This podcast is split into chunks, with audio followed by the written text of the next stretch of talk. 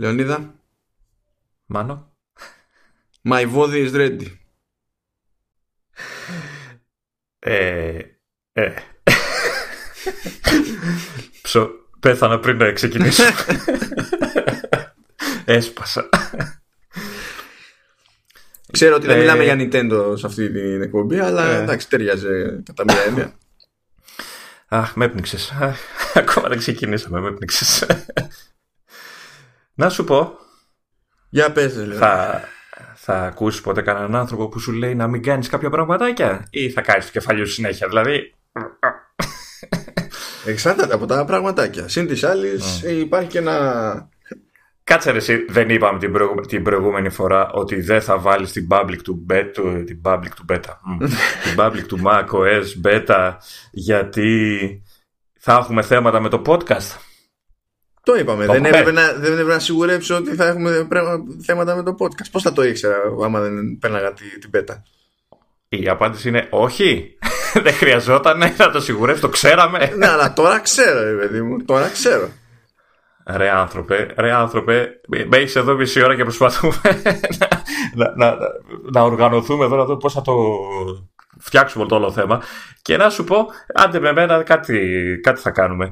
Με τον άλλο τι θα κάνεις που, έχει, που είναι στο PC και να δω τι θα κάνετε που δεν έχει, που δεν έχει τα audio hijack και αυτά. Τι θα κάνεις; Σταυρό. τι, τι άλλο να κάνω; Σταυρό θα κάνω. Ωραία. Θα ξέρω Ωραία. ότι εγώ γράφω την πάρτι μου, θα ξέρω ότι ο Ηλίας γράφει την πάρτι του. Δεν θα έχουμε backup traps, tracks, άρα σίγουρα θα πάνε όλα στα- στραβά, ρε παιδί μου. Αλλά και να μην πάνε όλα στραβά, θα είναι περιπέτεια να συγχρονίσω το δικό του με το δικό μου χωρίς να έχω τρίτη κυματομορφή συνδυαστική για μπούσουλα. Θα είναι, θα είναι ωραίο. θα, δεν θα υπάρχει κανένα πρόβλημα, πιστεύω. Θα είμαστε super cool. Και γιατί τα κάνεις όλα αυτά, γιατί δεν κρατιέσαι, εντάξει. Έτσι να πούμε, μην, μην αρχίσεις να κατηγορείς την Apple για τα bugs, γιατί οι άνθρωποι το είπαν έτσι, το λένε και το λένε και, συ- το λένε και συνέχεια. Μα την μην πρώτη- βάζετε, σ- Πρώτη public Μην το beta βάζεις- είναι και είναι ναι, και... μην το βάζεις στο βασικό σου μηχάνημα. Και, δεν και το για τα- είπανε. ναι, δεν έχω και μη βασικό μηχάνημα, να μου δώσουν λεφτά να έχω το άλλο μηχάνημα. και τότε δεν θα υπάρχει κανένα πρόβλημα. Τώρα αυτή εδώ μεταξύ είναι, η- στην ουσία είναι η δεύτερη developer beta που και με, δηλαδή γενικά λένε ρε παιδί μου και την πρώτη λέει παιδιά μην τη βάζετε και τη δεύτερη ακόμη λέει παιδιά μην τη βάζετε παίζουν πολλές Φαντάσου μπαγκές πώς, ήταν η, φαντάσου πώς ήταν η πρώτη, έτσι. Ναι, εντάξει, ενώ πέρυσι ήταν πιο, πιο cool. Βέβαια και πάλι, έτσι, δεν ζω το απόλυτο δράμα. Το ότι την είδε το, το plugin της Rock Amoeba, εντάξει, ήταν. Ήταν, ήτανε σε μεγάλο βαθμό προβλέψιμο, έτσι. όχι, Αλλά- όχι, δεν ήταν προβλέψιμο, ήταν δεδομένο. Κοίτα, να σου πω κάτι. Εμένα μου πέταξε με τη μία, μου πέταξε με τη μία ειδοποίηση που λέει ότι δεν έχει τεσταριστεί το, το plugin με την έκδοση του macOS που τρέχεις. Έτσι, το, δεν έχει τεσταριστεί με το ο πακέτο, ξέχασέ το. Έχει μια θεωρητική απόσταση, αλλά στην πράξη ήταν ο πακέτο, ξέχασέ το. Ε, ε, ε, ε, ε. Επειδή είναι ευγενικοί και δεν στο λένε στα μούτρα κατευθείαν. πέρυσι, πέρυσι βέβαια δεν λέγανε τίποτα. Απλά διαπίστωνες ότι δεν υπάρχει ελπίδα. Οπότε, εντάξει, οκ, ξέρω εγώ. δεν ακούς, δεν ακούς κανέναν. Βέβαια και εγώ, και εγώ έβαλα iPod S beta. Τι έγινε, ξε, μα- μας ε, πιάσανε στον ύπνο. Κυριολεκτικά έμενα γιατί την έβαλα δύο ώρα το πρωί. ναι, Ε, είχαν πει ότι θα τους βγάλουν Ιούλιο και κάποιος είπε never mind, never mind, submit, submit, submit. Α, εντάξει. Ε, πιθανότατα είναι τόσα πολλά τα bugs που θέλουν όλο τον κόσμο να λειτουργεί για, τη- για πάρτι τους και να εργάζεται σκληρά για να τα στρώσουν. Δεν ξέρω, εγώ τα Ε, τσάκισα εδώ μεταξύ από χτες δεν έχω βγάλει. Δεν, δεν έχω κυκλοφορήσει, ξέρω εγώ, για να διαπιστώσω τι θα γίνει με την κατανάλωση στο, στο τηλέφωνο. Θα γελάω. Δηλαδή, σήμερα που έχω κάτι πέρα δόθε, που θα το κοιτάω και θα πέφτει 10% η μπαταρία, θα γελάμε. Ε, εγώ το έχω βάλει μόνο στο iPad. Είπα να το σώσω το κινητό για την ώρα, γιατί ποτέ δεν ξέρεις τι μπορεί να χρειαστεί από το κινητό. Ε, το βάλω στο iPad λοιπόν που έχω μια πιο μεγάλη άνεση να παίξω. Ήθελα κιόλας για μεγαλύτερη περιέργεια να δω τα διάφορα. Ε, εντάξει. Πέρα ότι έχει πάρει φωτιά το μηχάνημα, έτσι, δηλαδή με το που το χρησιμοποιείς αρχίζει και, και, και, και εγώ τα δάχτυλα από πίσω που το κρατάνε. Καλά, κοίτα, να σου πω, αυτό ισχύει γενικά άσχετα με το τι γίνεται με την κατανάλωση σε πρώιμες beta. Όταν περνάς γενικά μια beta, ε, ένα από τα πρώτα πράγματα που γίνονται και δεν υπάρχει ειδοποίηση στο σύστημα για το τι γίνεται και ισχύει σε όλες τις περιπτώσεις και σε macOS και σε iOS και iPadOS τώρα και ό,τι, και ό,τι να είναι. Είναι ότι ξεκινάει το σύστημα και κάνει index τα πάντα από την αρχή για το Spotlight. Ναι. Και μέχρι να τελειώσει αυτό που προφανώς και εξαρτάται και από, το, και από τις επιδόσεις του συστήματος, αλλά όποιες και αν είναι οι επιδόσεις του συστήματος, επειδή πηγαίνει και τσιτώνει τη CPU μέχρι θανάτου, ε, περιμένεις και ελπίζεις. δηλαδή είναι αυτό. Πραγματικά όλη νύχτα το τηλέφωνό μου ήταν φωτιά. Τώρα δεν είναι. Αλλά ήταν όλη τη νύχτα επειδή έκανε index στο σύμπαν. Ναι.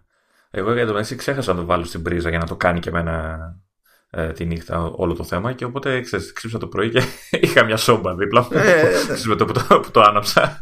Και το ε, MacBook είχε, είχε δώσει πόνο, δηλαδή δεν έκανα τίποτα, τίποτα. Και για ένα, ξέρω εγώ τι ήταν, μία ώρα και η ψύκτρα έδινε, έδινε, έδινε, ναι, ναι. έδινε. Είχε αρπάξει όλα ρε παιδί μου. Εντάξει, αλλά είναι, είναι προβλεπέ αυτό. Αυτό συμβαίνει και όταν, δηλαδή και για τον άλλον που θα βάλει την τελική, όταν θα βγει η Καταλήνα, ξέρω εγώ, ή να βγει iOS 13 κανονικά, ε, οι πρώτες ώρες φεύγουν έτσι, ό,τι και να κάνεις. Άσχετα δηλαδή με τις μπαγκές, ξέρω εγώ. Οπότε, εντάξει. Εντάξει, ε, είναι και που παίζεις κιόλας εκείνη την ώρα, γιατί είναι η ώρα που θες να δεις κιόλας τα καινούργια.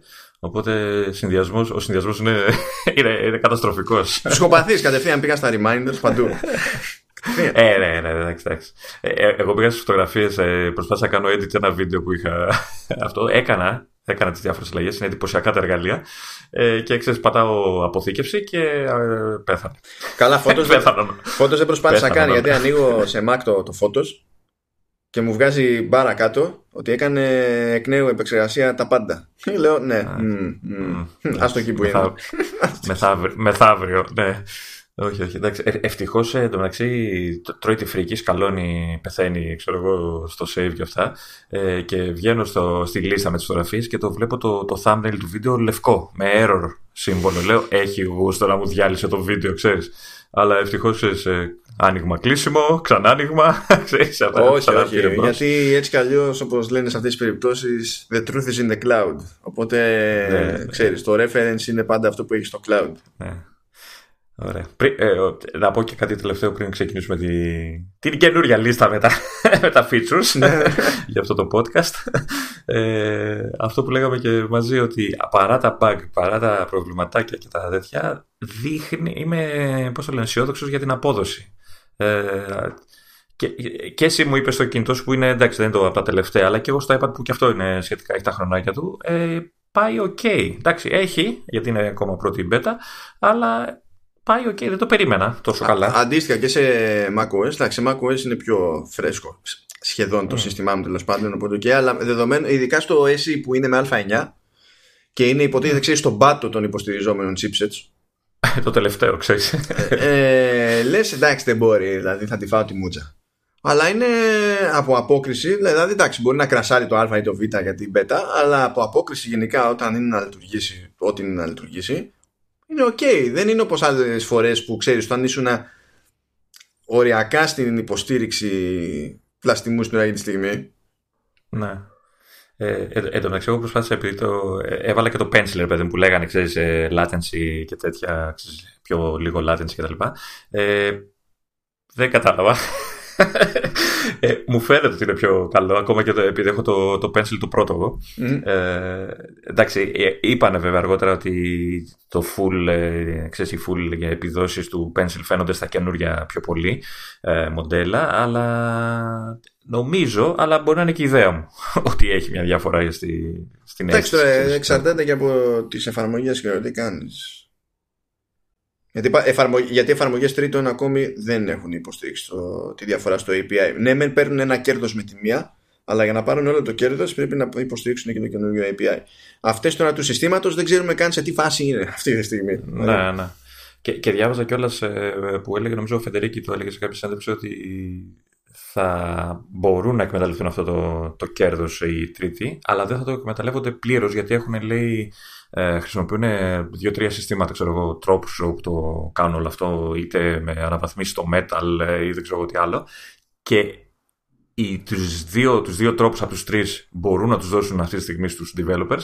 Τον τρίτο ακόμα λέει ψάχνονται πώς θα το κάνουν να, να είναι και ασφαλής η διάθεσή του. Οπότε θα έχουν με βελτίωση, δεν θα έχουν το 100% που θα έχουν τα stock apps. Εντάξει, όσο και να όταν, mm. όταν έτσι κι αλλιώς δηλαδή ήσουν με το, ξέρω εγώ, νομίζω χοντρικά έστω και μισοβαθμία, ναι. ίσω να είναι το χαμηλότερο latency που παίζει σε αυτές τις περιπτώσεις, όσο πιο κάτω να πας, λες καλά τώρα, εντάξει. Ναι, ναι. ναι. Ε, καλά, ε, τα, τα, τα, τα, είπαμε λίγο έτσι. Είπαμε, ναι, λοιπόν, παιδιά, κοιτάξτε να δείτε. Τώρα σε αυτό το επεισόδιο έχουμε να συνδυάσουμε iPadOS και iOS 13. Στην ουσία τι γίνεται; Τα, οι περισσότερες εξελίξεις και στα δύο είναι κοινές. Αλλά υπάρχουν κάποια πράγματα ε, σε κάποιες κατηγοριούλες που είναι συγκεκριμένα για iPadOS και συγκεκριμένα για iOS. Ε, επειδή, δηλαδή αρχική σκέψη, τουλάχιστον η δική μου σκέψη ήταν να κάναμε ξεχωριστά iPadOS και iOS. Ε, γιατί ειδικά το iPadOS έχει κάπως ζουμί στις κατηγορίες που είναι ειδικά για την πάρτη του. Ε, OK, okay, ξέρω αυτή είναι η πρώτη πρόθεση, αλλά μετά είδαμε με το Λεωνίδα τι είναι αυτό που μένει ως ειδική περίπτωση για, το, για, για iPhone στην ουσία. Και επειδή συγκριτικά τα πραγματάκια είναι κάπως πιο απλά εκεί δεν είχε νόημα να τα κάνουμε τελείως ξεχωριστά και δεν θα έχει και νόημα προφανώς να πούμε εις διπλούν τα ίδια πράγματα για τις άπειρες κοινές κατηγορίες. Κοινώς σας έσωσα και δεν θα έχετε τρίτο podcast με 42 ώρες διάρκεια. ναι, απλά θα βγει αυτό τετράωρο, δεν υπάρχει πρόβλημα. okay. Ήρθε το τέλος. Ε, φανταστείτε, επειδή... φανταστείτε. Ναι, για πες, γιατί θα πούμε το ίδιο. Για αυτό θα ήθελα να πω τώρα και εγώ αυτό. Ε, σε φοβήθηκα τόσο πολύ που έβαλα μπρίζα στο λάπτοπ. Έμα, έμα, δηλαδή με κράτησε εμένα για την πέτα και εσύ συστηματικά είσαι χωρίς μπρίζα. Δηλαδή, εντάξει, να σου πω. Δηλαδή. Ε, τεστάρω την Apple. Λέει 8 με 9 ώρες διάρκεια μπαταρία στα λάπτοπ. Α, θέλω να λέει αλήθεια, δεν κατάλαβα. Ναι. 8 με 9 ώρες, όχι όταν γράφει τρία audio streams. Είναι ασυμπίεστα ναι, γράφω, live. Γράφω τρία audio streams γιατί κάποιος έβαλε beta. Τώρα. Εντάξει. Να σου πω κάτι. εγώ τόσο καιρό, εσύ έγραφες τόσο καιρό δύο και εγώ έγραφα τρία. Ωραία. Τώρα γράφει εσύ τρία και εγώ γράφω ένα. Να, να δω κι εγώ πώς, να, να, να δω πώς είναι και εγώ ρε παιδί μου ρε παιδί, διαφορετικά η φάση άλλο το στήσιμο να, να, να, να πνεύσει λίγο το συστηματάκι μου να έχω ένα feed, να έχω ένα track ναι. Λοιπόν. Ε, Τέλος. Άντε, ξεκίνα γιατί όχι τέσσερις, ούτε έξι ώρες. Ε, λοιπόν, παιδιά, κοιτάξτε να δείτε. Έχουμε πει ότι σε αυτό το podcast και γενικά σε όλα τα podcast του, του Halftone πάντα ξεκινάμε με ό,τι πιο σημαντικό. Είναι, είναι ξεκάθαρο ε, αυτό το πράγμα. Δεν, έλα, πες, πες το, πες το, πες το, πες το. Εννοεί, ε, μαύρησε η ψυχή σου, έτσι. Ε, εννοείται, εννοείται. Είναι γιατί έχουμε dark mode. Έτσι, δηλαδή ήρθε dark mode σε iOS και iPadOS. Δηλαδή, μακάρι να έχει περισσότερες συλλαβέ να έχει περισσότερες συλλαβέ, να το κάνουμε όπως με, το, με τον Ηλία που λέει Cyberpunk, να κάνουμε λόγο Dark ε, εν τω μεταξύ το ενεργοποίησα εγώ στο iPad. Ε, μαύρισαν όλα ε, τα wallpaper αυτά, αυτό. Ανοίγω το Pages κατάλευκο. Και, και ήταν δύο ώρα το πρωί, βράδυ, σκοτάδια μέσα στο δωμάτιο. Ε. Αφού δεν είναι μέρα της πέρα το Pages, είσαι καταδικασμένος. Βέβαια, κοίτα, το Pages που και καλά υποστηρίζει Dark Mode σε macOS, πάλι λευκή είναι η σελίδα, πάλι καταστροφή. Mm. Οπότε μην περιμένεις, θα φτιάξουν το interface εκεί να είναι σκούρο και θα, είναι λευκή σελίδα, πάλι τύφλα θα παίζει.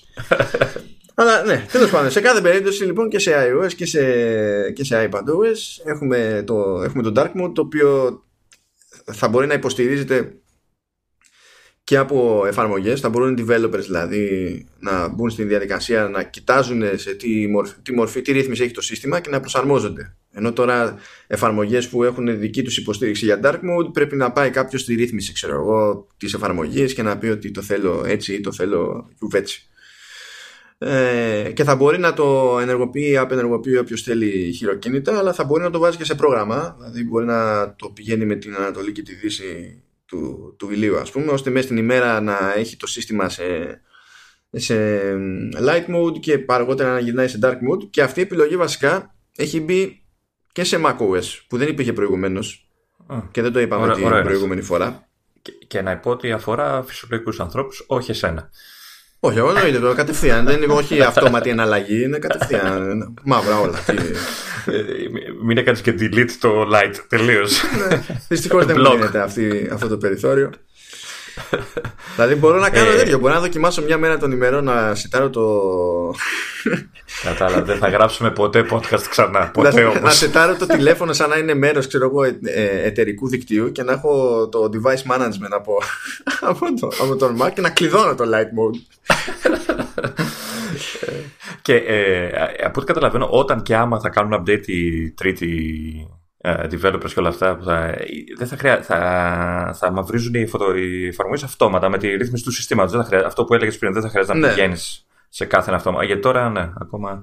Οπότε καλό είναι αυτό γιατί αλλού το θέλω, αλλού δεν το θέλω. Εντάξει, okay. Για μένα είναι σημαντικό να έρθει η ώρα να περάσει αυτή η υποστήριξη επαρκώς και στο web. Που εκεί πέρα, όπως αντιλαμβάνει, έχει να κάνει και με το τι mm. υποστηρίζει όχι μόνο ο browser. Ο browser μπορεί να υποστηρίζει ότι του γουστάρει, αλλά παίζει ρόλο και το site που είναι άλλο καπέλο εκεί. Yeah. Έτσι.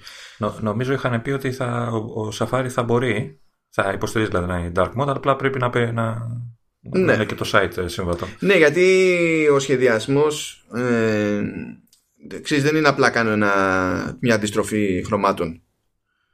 Mm. Το, δηλαδή αντίστοιχα ας πούμε και στα wallpapers που έχουν τώρα ε, για, το, για τα λειτουργικά αυτά ε, είναι διαλεγμένα έτσι ώστε όταν το γυρνάς στο σύστημα σε dark mode να, να, να, να κάνουν κάτι σαν dim που έχεις το περιθώριο να το ρυθμίσεις αυτό χειροκίνητα δηλαδή σε ρωτάει το, το σύστημα αν θέλεις να γίνεται dim το, το wallpaper που έχεις ή όχι ε, ώστε ξέρεις να μην είναι όλα πιο υποτονικά και έχεις κάτι χρωματιστό και είναι τέρμα θεού δεν είναι ότι σου κόβει το χρώμα απλά είναι σαν να το περνάει πώς να σου πω, σαν να περνάει ένα φίλτρο και να μαλακώνει η ναι. φάση για να μην κάνει μπαμ Κάπως, κάπως έτσι. Α, αυτές τις ρυθμίσεις που είναι εντάξει, πιο λεπτομέρεια εντάξει, τις κάνεις και ξέρεις, ε, βλέποντας και κάνοντας που λέμε δηλαδή να δεις τις σε βολεύει στο μάτι ε, γιατί μπορεί να, σε άλλο να τον βολεύεις, άλλο να τον ενοχλείς, ξέρω κάπως έτσι. Αυτά πρέπει να τα δεις στην πράξη, ρε παιδί μου, για να, για να αποφασίσεις τελικά τι, ποιες ρυθμίσεις θα ενεργοποιήσει και ποιες όχι. Καλά, ναι, προφανώς. Απλά επειδή πρόλαβα και το, εκεί που γίναγα τον Dark Mode, με ρώτησε. Α δούμε τι αυτό. Δηλαδή, θες να μου πεις ότι το πρώτο πράγμα που κάνεις είναι να ανοίξεις το Dark Mode. ναι, αυτό ήρθε πριν από το Reminder. Ήταν φάση που πάω, που πάω, τώρα, τώρα, τώρα, τώρα. τώρα. ε, κατευθείαν, κατευθείαν. Ε, και τέλος πάντων είπαμε ότι ισχύουν όλα αυτά και σε iPadOS και σε iOS και αυτό ασφαλώς είναι ότι πιο σημαντικό υπήρξε ποτέ και θα υπάρχει για πάντα. Innovation. Έτσι. Αυτό, κατε, κατευθείαν δεν τίθεται, δεν, δεν, δεν τίθεται καν θέμα. Δεν, το, δεν κάνουμε αστεία με κάποια πράγματα. Είναι, είναι τόσο Εντάξει, ε, έσπασες. Μπορούμε λοιπόν να αλλάξουμε κατηγόρια. Ωραία. Πάμε να... στις φάτσες μας, πάμε στις φωτογραφίες. ναι, πάμε στις φωτογραφίες. Που ισχύει ότι ε, έχει καλυφθεί το ζήτημα σε μεγάλο βαθμό στην κουβέντα που κάναμε για το macOS Καταλήνα την, την προηγούμενη φορά. Ε, αν και υπάρχουν κάποιες λεπτομεριούλες τέλος πάντων που μπορούμε να πούμε εδώ πέρα παραπάνω. Ε, οπότε ας κάνουμε τον κόπο να, να κάνουμε ένα, ένα roundup έτσι πάλι. Λοιπόν, ε, υποτίθεται τι έχει αντικατασταθεί το PhotoStab και είναι με, έχει καινούρια διάταξη τέλος πάντων ε, και το ζήτημα είναι ότι με machine learning γίνεται κάποιο είδους curation των φωτογραφιών γίνεται διαχωρισμός ώστε να εξαφανίζονται κάποια πράγματα όπως αχρίαστα screenshots και τέτοια πράγματα που μέχρι στιγμής σε μένα δεν μου έχει λειτουργήσει οπότε δεν μπορώ να προκιστώ γιατί παίζει και ε, εγώ δεν έχω προλάβει να δω τι κάνει ναι. παρόλο που έχω, έχω αρκετές φωτογραφίες δεν έχω προλάβει ακόμα. Καλά, για να πάρει μπρος το machine learning αυτή την περίπτωση έπρεπε όντως να το έχεις αφήσει στην, στην πρίζα. Εκτός πρίζας δεν το κάνει. Ναι. Ε, από όσο θυμάμαι τουλάχιστον. Ε, υποτίθεται ότι μπορούμε να δούμε τα πράγματα να κυλάνε σε ημέρες, εβδομάδες ε, ή μήνες και, και χρόνια. Δηλαδή έχει ένα περίπου, έχει ένα, κάτω έχει μια σειρά από πλήκτρα που, που είναι πέρα από τα tabs. Είναι πάνω από τα tabs στην ουσία και διαλέγουμε πώς θέλουμε να τα οργανώσει γιατί έτσι είναι πιο εύκολο υποτίθεται να δούμε σε κάθε, σε κάθε εύρος χρονικού ορίζοντα ας το πούμε ε, τι μπορεί να θεωρήσει πιο σημαντικό το, το σύστημα στο, στο iPad είναι πάνω Α, στο iPad το έχουν πάνω Α το, ε, ναι, σε μένα ναι. το έχουν κάτω ε, είναι πώς, ε, πώς εμφανίζεται το, το καινούριο volume ξέρεις, όταν το έχεις οριζόντια που εμφανίζεται από πάνω ναι. έχει ένα κυκλικό ναι, OK. Okay. Mm. Ε, τώρα στη διάταξη εκεί με τις φωτογραφίες υποτίθεται ότι ε, κάνει και auto play σε live photos και, και βίντεο καθώς κάνουμε υποτίθεται scroll χωρίς να παίζει ο ήχος βέβαια γιατί τότε θα κάναμε break στην οθόνη Φαντάζεσαι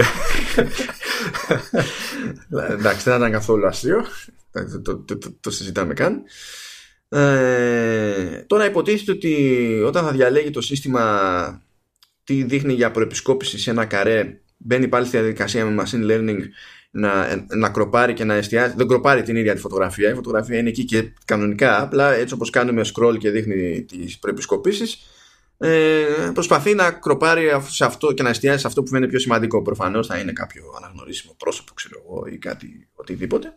Αλλά από εκεί και πέρα, άμα ανοίξουμε τη φωτογραφία, μπορούμε να τη δούμε, ε, να δούμε τα πάντα κανονικά. Ε, αλλά αυτό που μου άρεσε εμένα σαν λεπτομέρεια που το είχαμε πει και την προηγούμενη ήταν ότι όταν αλλάζει stabs uh-huh. ε, και πηγαίνεις μπρος πίσω, θυμάται που ήσουν.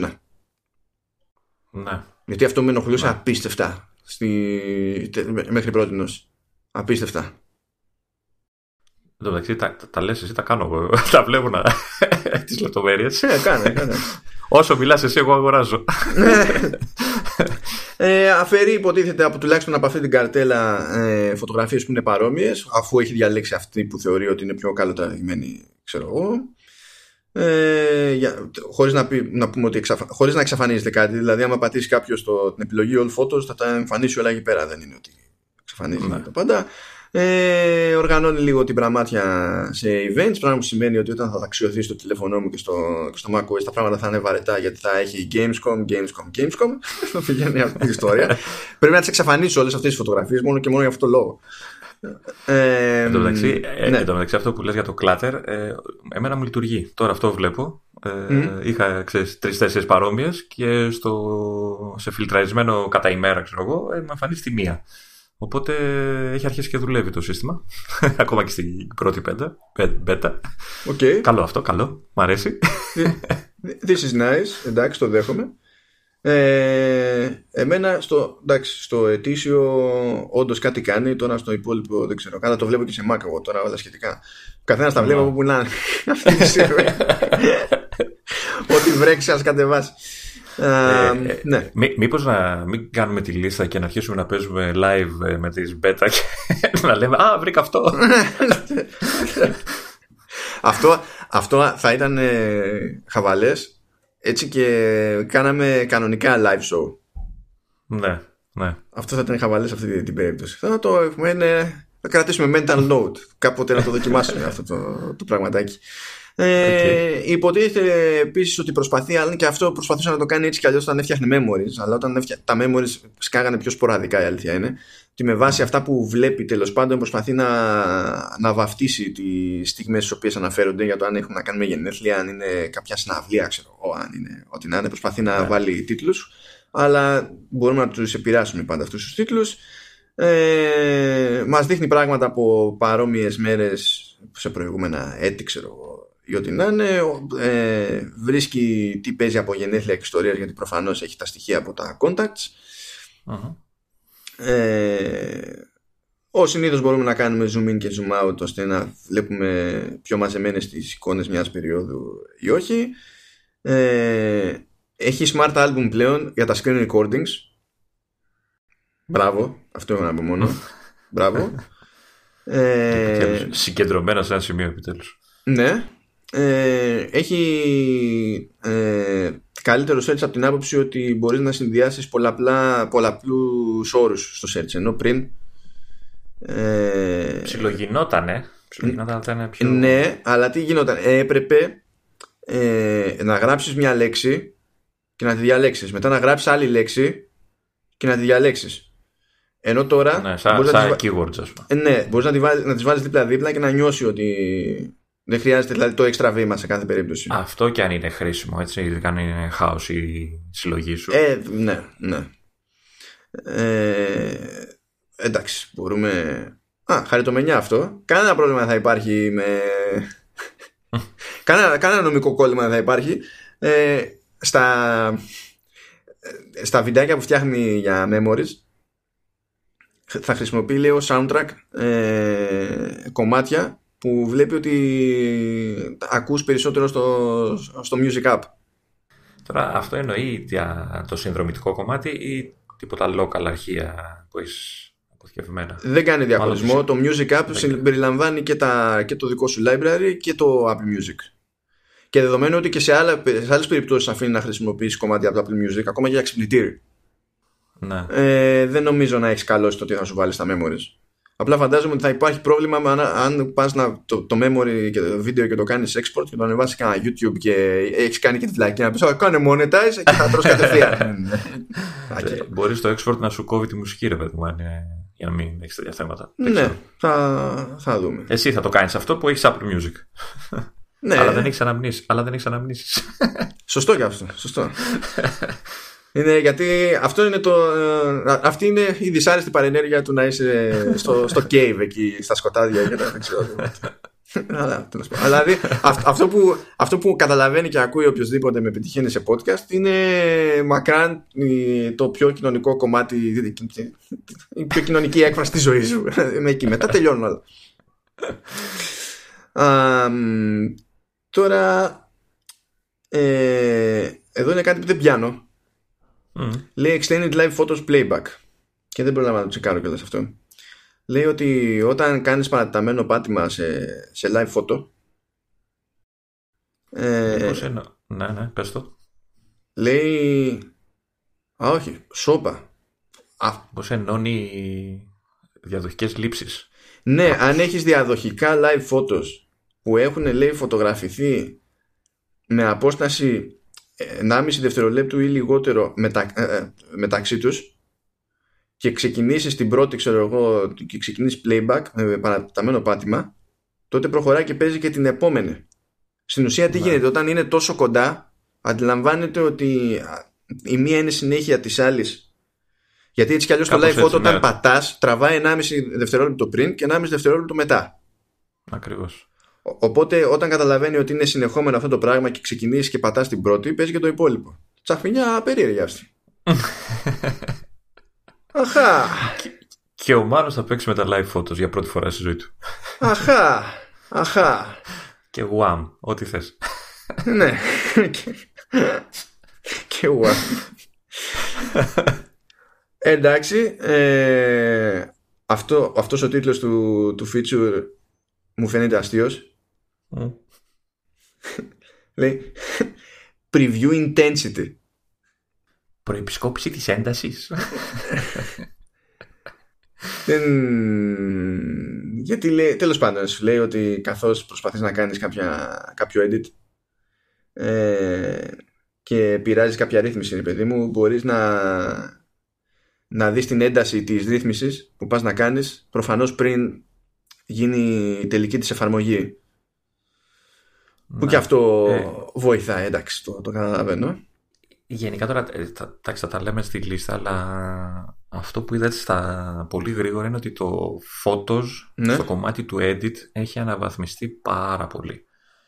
Καλά, ναι, δηλαδή, έχει αλλάξει και μόνο που έχουν αλλάξει τον τρόπο με τον οποίο εφαρμόζεις τα, τα effects. Ε, ε, πέρα από αυτό, πέρα ότι τα φέρανε φόρα παρτίδα τα εφέ ενώ, παλιά, ενώ τα είχε τα περισσότερα, τις περισσότερες ρυθμίσεις, ε, θυμάσαι έπρεπε να μπεις και να ξαναμπεί πιο μέσα σε λειτουργίες για να εμφανίσει ξέρεις, πιο λεπτο, τα πιο λεπτομερή εργαλεία. Τώρα τα έχει ρε παιδί μου φάτσα κάρτα. Οπότε πιστεύω κάτι τέτοιο θα βοηθήσει και χρήστες που δεν ασχολούνται με το θέμα ξέρεις, να πειραματιστούν λιγάκι, να δουν τι μπορούν να κάνουν. Γιατί φαίνεται, ειδικά στο iPad είναι, ξέρεις, μπαμ, ναι. αριστερά, δεξιά και τέλος. Ε, Αντίστοιχα λέει για να τσεκάρεις το τι επίδραση θα έχει κάθε εφέ στη, στη φωτογραφία σου τέλος πάντων γιατί μπορείς να κάνεις tap-tap και να βλέπεις πριν και μετά για να mm. έχεις, το, να έχεις αντίληψη της, της διαφοράς παιδί μου. Εντάξει, το ψηλό έκανε αυτό και παλιότερα. Δηλαδή ε, είχε ξέρεις, αυτό την ε, αρχική που έλεγε και πειραγμένη φωτογραφία. Τώρα βέβαια τώρα λέει σε κάθε εφέ. Ναι, ναι, σε κάθε... ναι τώρα είναι σε, σε κάθε εφέ ξεχωριστά Αντίστοιχα, εντάξει, μπορείς να πειράξεις την ένταση σε κάθε, σε κάθε φίλτρο ε, και μπορείς να πειράξεις και την ένταση των, α, των αυτόματων βελτιώσεων. Το οποίο Έχει Και αυτό είναι πολύ καλό. ένα ενδιαφέρον. πολύ Ναι. καλό. Γιατί πριν ήταν, ξέρεις, one size fits all, ξέρω εγώ. Ναι. Και αυτό είναι Έχουν χαριτομενιά. κάνει- Δηλαδή, αν τους άφηνες, θα φτιάχνανε πολύ hardcore εφαρμογή εδώ. Ναι, ναι. Και, συνε- και υποτίθεται ότι σχεδόν τα πάντα, σχεδόν τα πάντα, ε, μπορούν να χρησιμοποιηθούν πλέον και στο βίντεο, το οποίο είναι, είναι ξεκάθαρη μαγιά, η αλήθεια είναι. Αυτό, ναι, είναι, αυτό είναι innovation για μένα. Είναι innovation. Αυτό εντωμεταξύ βέβαια, έτσι, ε, ισχύει κυρίως, το οποίο είναι αναμενόμενο, γιατί είναι βαριά η εργασία αυτή, Μμ. ε, ισχύει κυρίως στα τελευταία μοντέλα, δηλαδή 10S, 10S Max και, και 10R. Ε, δεν λέει ότι δεν ισχύει καθόλου σε, σε προηγούμενα, αλλά σου λέει ότι Ναι. ανάλογα με την περίπτωση υπάρχουν restrictions. Που εντάξει, αυτό το ε, είναι προβλέψιμο. Εντάξει, είναι προβλέψιμο. Ε, θε- θέλω να δω τι. α, ε, ε, Ξέρεις, εγώ το έπαιξα στο iPad και εντάξει, μου κόλλησε όλη η λειτουργία ακόμα. Κολλάει. Αλλά θέλω να δω τι περιορισμούς έχει για την παλιότερο μοντέλο. Ίσως ε, ένα- αυτό που σκέφτομαι σαν πρώτη φάση είναι. Ξέρεις, ε, ε, μπορεί να περιορίζει τα, τα αρχεία που είναι ξέρεις, πολύ ψηλή ανάλυση. Να μην σε αφήνει ξέρω, σε παλιότερα μοντέλα να, να παίξεις μαζί τους τίποτα 4K και τέτοια. Ε, ή απλά θα σέρνετε το σύμπαν ξέρω, εγώ, για να κάνει ό,τι είναι να κάνει. ναι, θα το δούμε αυτό στην πράξη. Γιατί τώρα, ό,τι και να δούμε το μεταξύ, είναι δύσκολο να βγάλουμε άκρη για το αν είναι τερτύπη της Beta, ξέρω εγώ, αν είναι τερτύπη Ναι. της Apple. Είναι ένας αυταρμά τώρα. Πάντως, πάντως, ακόμα και στο παλιότερο μου iPad ε, είχε πολλά εργαλεία για το βίντεο. Και χρώματα και από όλα. Και Ναι. περικοπές και περιστροφές. Να σου πω, εμένα αυτό που με νοιάζει περισσότερο είναι αυτό που λέει παρακάτω, που λέει non-distractive video edit. Στο στυλ, ό,τι κάνεις Α- στο αυτό βίντεο. είναι σωτήριο. Ναι, ε, στην ουσία αυτό που γι- κάνει το σύστημα είναι να αποθηκεύει τις αλλαγές και να τις κρατάει εφηρμοσμένες αλλά άμα θέλεις εσύ να, να, το, να επανέλθεις μετά ε, δεν έχει εξαφανιστεί το, το βίντεο σου δεν είναι ότι πηγαίνει και κάνει render από πάνω και το αντικαθιστά Ναι. και πλέον το παντρευτήκαμε ε, Υποθέτω βέβαια ότι ό- όταν θα θες να κάνεις export ε, με τις όποιες αλλαγές θα κρατάει τις αλλαγές στο export. Έτσι, λογικά. Καλά, στο export, ναι, το export είναι, είναι άλλο Τελικό, ναι. καπέλο. Ε, μ, αντίστοιχα μπορείς να σπρώξεις υποτίθεται συγκεκριμένα α, χρώματα που θες σε μια, σε μια φωτογραφία α, χωρίς αυτό όμως να τσακίζει το, τους τόνους του, του δέρματος. Οπότε που ξέρεις, μπορείς να, να μπουστάρεις κάτι χωρίς να φάει η μαρμάγκα όλη τη λήψη ρε παιδί μου στην ουσία. Ναι, ναι. Ε, αντίστοιχα μπορούμε να παίξουμε με τη θερμοκρασία λευκού που λέμε, το white balance τέλος πάντων. Ε, υποστηρίζει sharpening, definition που τέλος πάντων θέλω να δω πώς θα αποδώσουν ακριβώς τα ελληνικά αυτές τις... Είναι, ε, γιατί πάνω κάτω το ίδιο πράγμα κάνουν. ε. Ε, ναι, είναι λίγο... πε- Γιατί ξέρεις κάτι, υπάρχει στα ελληνικά συνήθως σε αυτή την, την περίπτωση μιλάμε για οξύτητα από τη μία και ευκρίνεια από την άλλη. Ναι. Αλλά ε, όταν το λες αυτό για φωτογραφία, ο περισσότερος κόσμος δεν αντιλαμβάνεται τι παίζει. Δεν είναι συνηθισμένος δηλαδή στη διαφορά των δύο ενιών, ρε παιδί μου. Οπότε μπορεί να παίξει ένα by the way κεφαλικό εκεί. ε, επίσης, εντάξει, μπορούμε υποτίθεται κατόπιν εορτής, το οποίο ελπίζω να είναι κατόπιν εορτής και αυτό να σημαίνει ότι το κάνει λιγότερο επιθετικά από μόνο του στην αρχή και το αφήνεις σε σένα, ότι σου αφήνει να κάνεις μείωση στο ρίβο. Ε, εντάξει, μπορείς να κάνεις βινιετάρισμα, αυτά, εντάξει, το βινιετάρισμα δεν είναι ακριβώς τώρα η λειτουργία όνειρο του καθενός, είναι για ειδικές περιπτώσεις, οπότε δεν θα το... Ε, να, να σε γυρίσω, το έχουν πει οξύτητα και ευκρίνεια. Οπότε μέσα έπεσα. Yeah! Έπεσες μέσα, ναι. Ε, και έχουν και μια παλμικότητα. Ποιο είναι το Vibrance; Βα- ε, αυτό είναι λάθος, εντάξει. Ναι. Vibrance και Μείωση στο παλμικότητα ρήβο, είναι λάθος. Από ό,τι βλέπω εγώ για μείωση στο ρήβο έχει slider που αυξάνεις μειώνεις, ρε παιδί μου. Ναι. Που λες αν θα το κάνεις Ναι, μόνος απ- σου. Οπότε ε, λογικά- ε, ε, το κάνεις μόνος σου, ναι, αλλά θέλω να δω αν αυτό σημαίνει ότι την ώρα που τραβάς στη λήψη την ίδια ε, δεν όχι. κάνει τόσο επιθετικό noise reduction. Α, Του στείλει ότι αφού σε αφήνω μετά να το φέρεις στα αίσια εσύ, εγώ θα τραβήξω, θα, το, θα φροντίσω το τράβηγμά μου να είναι όσο πιο πιστό γίνεται και μετά αλλάξε Μετά τα κα- φώτα. κάνεις ό,τι θες. Το προτιμώ έτσι από το να μου κάνει επιθετικά noise reduction στο, στο αρχικό καρέ Ναι. Και σε περίπτωση, ξέρεις, που μου φαίνεται πολύ αυτό το noise reduction, μετά να μην μπορώ να κάνω κάτι για να το ισιώσω. Γιατί έχει ναι. πάει, τελείωσε. Είναι κωδικοποιημένο έτσι, τέλος. Ε, γιατί δεν είναι ότι πηγαίνει και τραβάει RAW. Για να τραβήξεις RAW πρέπει να χρησιμοποιήσει εφαρμογή τρίτου. Και το να, η, η, χρήση εφαρμογής τρίτου, όπως και να το κάνεις, ναι. στη μεγάλη εικόνα είναι εξαίρεση, δεν είναι ο κανόνας. Ε, ναι, ε, λέει βελτιώσει στα auto adjustments που μιλάμε για το straighten, crop και τα λοιπά οκ, θα το δούμε αυτό στην πράξη γιατί δεν είναι ότι δεν τα έκανε και πριν update στάζει χωρίς να τάζει κάτι συγκεκριμένο. Ε, τώρα α λέει μπορείς να κάνεις pin στο zoom καθώς κάνεις edit ώστε να δεις τι επίπτωση έχουν τα edits που κάνεις σε, μια συγκεκριμένη, σε ένα συγκεκριμένο μέρος φωτογραφίας. Εντάξει αυτό είναι ευκολία για να ξέρεις σου γίνεται. Ε, τώρα σου λέει αν αυτό το είχαμε πει νομίζω. Ε, έχει καινούριο image capture API που επιτρέπει σε εφαρμογές τρίτων ε, να τραβάνε, φωτο, να παίρνουν φωτογραφίες από αποθηκευτικό μέσο κατευθείαν μέσα στην ίδια την εφαρμογή χωρίς να είναι υποχρεωτικό να περάσει από την εφαρμογή Photos που λέγαμε τις προάλλες ότι άμα κάποιος ναι. θέλει να κάνει δουλειά στο Lightroom και τέτοια τέλος πάντων δεν είναι ανάγκη να κάνει ολόκληρη μανούβρα import στο Photos μετά να ανοίξει το Lightroom να του πει δες μέσα στο Photos φέρτα από εκεί και Εικάζω ότι αυτό για τους επαγγελματίες είναι σωτήριο έτσι γλιτώνει απίστευτο χρόνο. Ε, γλιτώνεις χρόνο από τη ζωή σου και γλιτώνεις και duplicates που κατέληγες mm. χωρίς λόγο. Γιατί είναι και τα άλλο, ναι. ρε παιδί μου, ακόμα και ο φωτογράφος που θέλει να πειράξει κάτι. Είναι λογικό σαν άνθρωπος, ως ιδιώτης, να πει ότι ωραία, φωτογραφίες που είναι για την πάρτι μου, ρε παιδί μου, τις κρατάω στο φώτος. Αλλά φωτογραφίες που είναι για δουλειές, ε, δεν κουστάρω να, να τις έχω στο φώτος. Συν τις άλλες φωτογραφίες που είναι για δουλειές, αντιλαμβάνεσαι ότι θα πιάνουν και τελείως άλλο όγκο. Οπότε αυτό mm. αρχίζει και μπλέκει μετά και με το storage management στο, στο iCloud. Θα πει σου λέει γιατί να το τρώω όλο αυτό στη μάπα, αφού το ένα είναι business, το άλλο είναι για, για μένα, δεν έχει καμία σχέση. Δεν, δεν ξέρω αν θα μπορούσε να κάνει τα edit κατευθείαν στο αποθηκευτικό μέσο. Να μην χρειάζεται καν να το μεταφέρει το αρχείο μέσα στο, στο iPad. Αυτό δεν ξέρω αν θα μπορούσε να γίνει ποτέ. Α, αυτό, καλά. Ότι θα μπορούσε να γίνει ποτέ, ε, θα μπορούσε. Αλλά δεν ξέρω τώρα. Να. Ούτε αν το κάνουν, ούτε αν εφόσον δεν το κάνουν, για ποιο λόγο δεν. Δεν, έχω, δεν το έχω σίγουρα να σου πω. Γιατί ακόμα και στην περίπτωση του Lightroom, ας πούμε, η, η Adobe προτιμά να έχει τα αρχεία στο cloud. Με το σκεπτικό ότι κάνεις, ξεκινάς τη δουλειά σου εδώ και μπορείς να πας παραδίπλα και να τη συνεχίσεις στο άλλο σύστημα. Ενώ αν τα έχεις σε μία μεριά πρέπει να κάνεις άλλη μανούβρα. Τέλος πάντων, τώρα εντάξει, εξαρτάται και από το workflow του καθενός. Μόλις κράσανε η εφαρμογή email ε.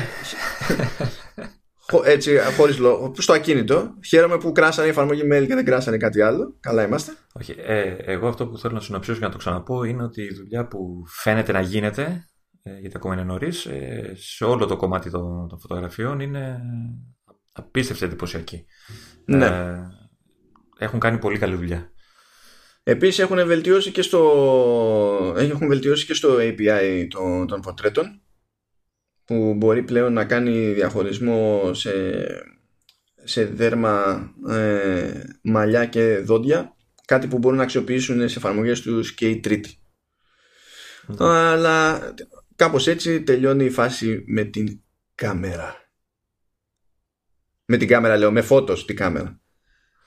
Βλέπω υποσημειωσούλες όμως εκεί για, τα, για το portrait και αυτά και δεν ξέρω αν είναι μόνο για τα τελευταία μοντέλα. Για το, για το API. Όχι για το API, για το παρακάτω. Έχω πάει λίγο παρακάτω και εντάξει, OK, okay, είμαι αλλού εγώ. ε, δεν σου φταίει κανένας. Μην μιλάς. Εσύ έβαλες μπέτα. Σταμάτα. Ε. Την πορεία. Λοιπόν, τώρα, τώρα πάμε. Τώρα πάμε. Επόμενη, επόμενη κατηγορία λοιπόν έχουμε την κάμερα. Εδώ είναι αυτό που λες, που λέει για την τροποποίηση της, της έντασης του φωτός στο πορτρέτο, που είναι στην ουσία μια δυνατότητα που θα δίνει το... θα έχουμε σε, σε iOS.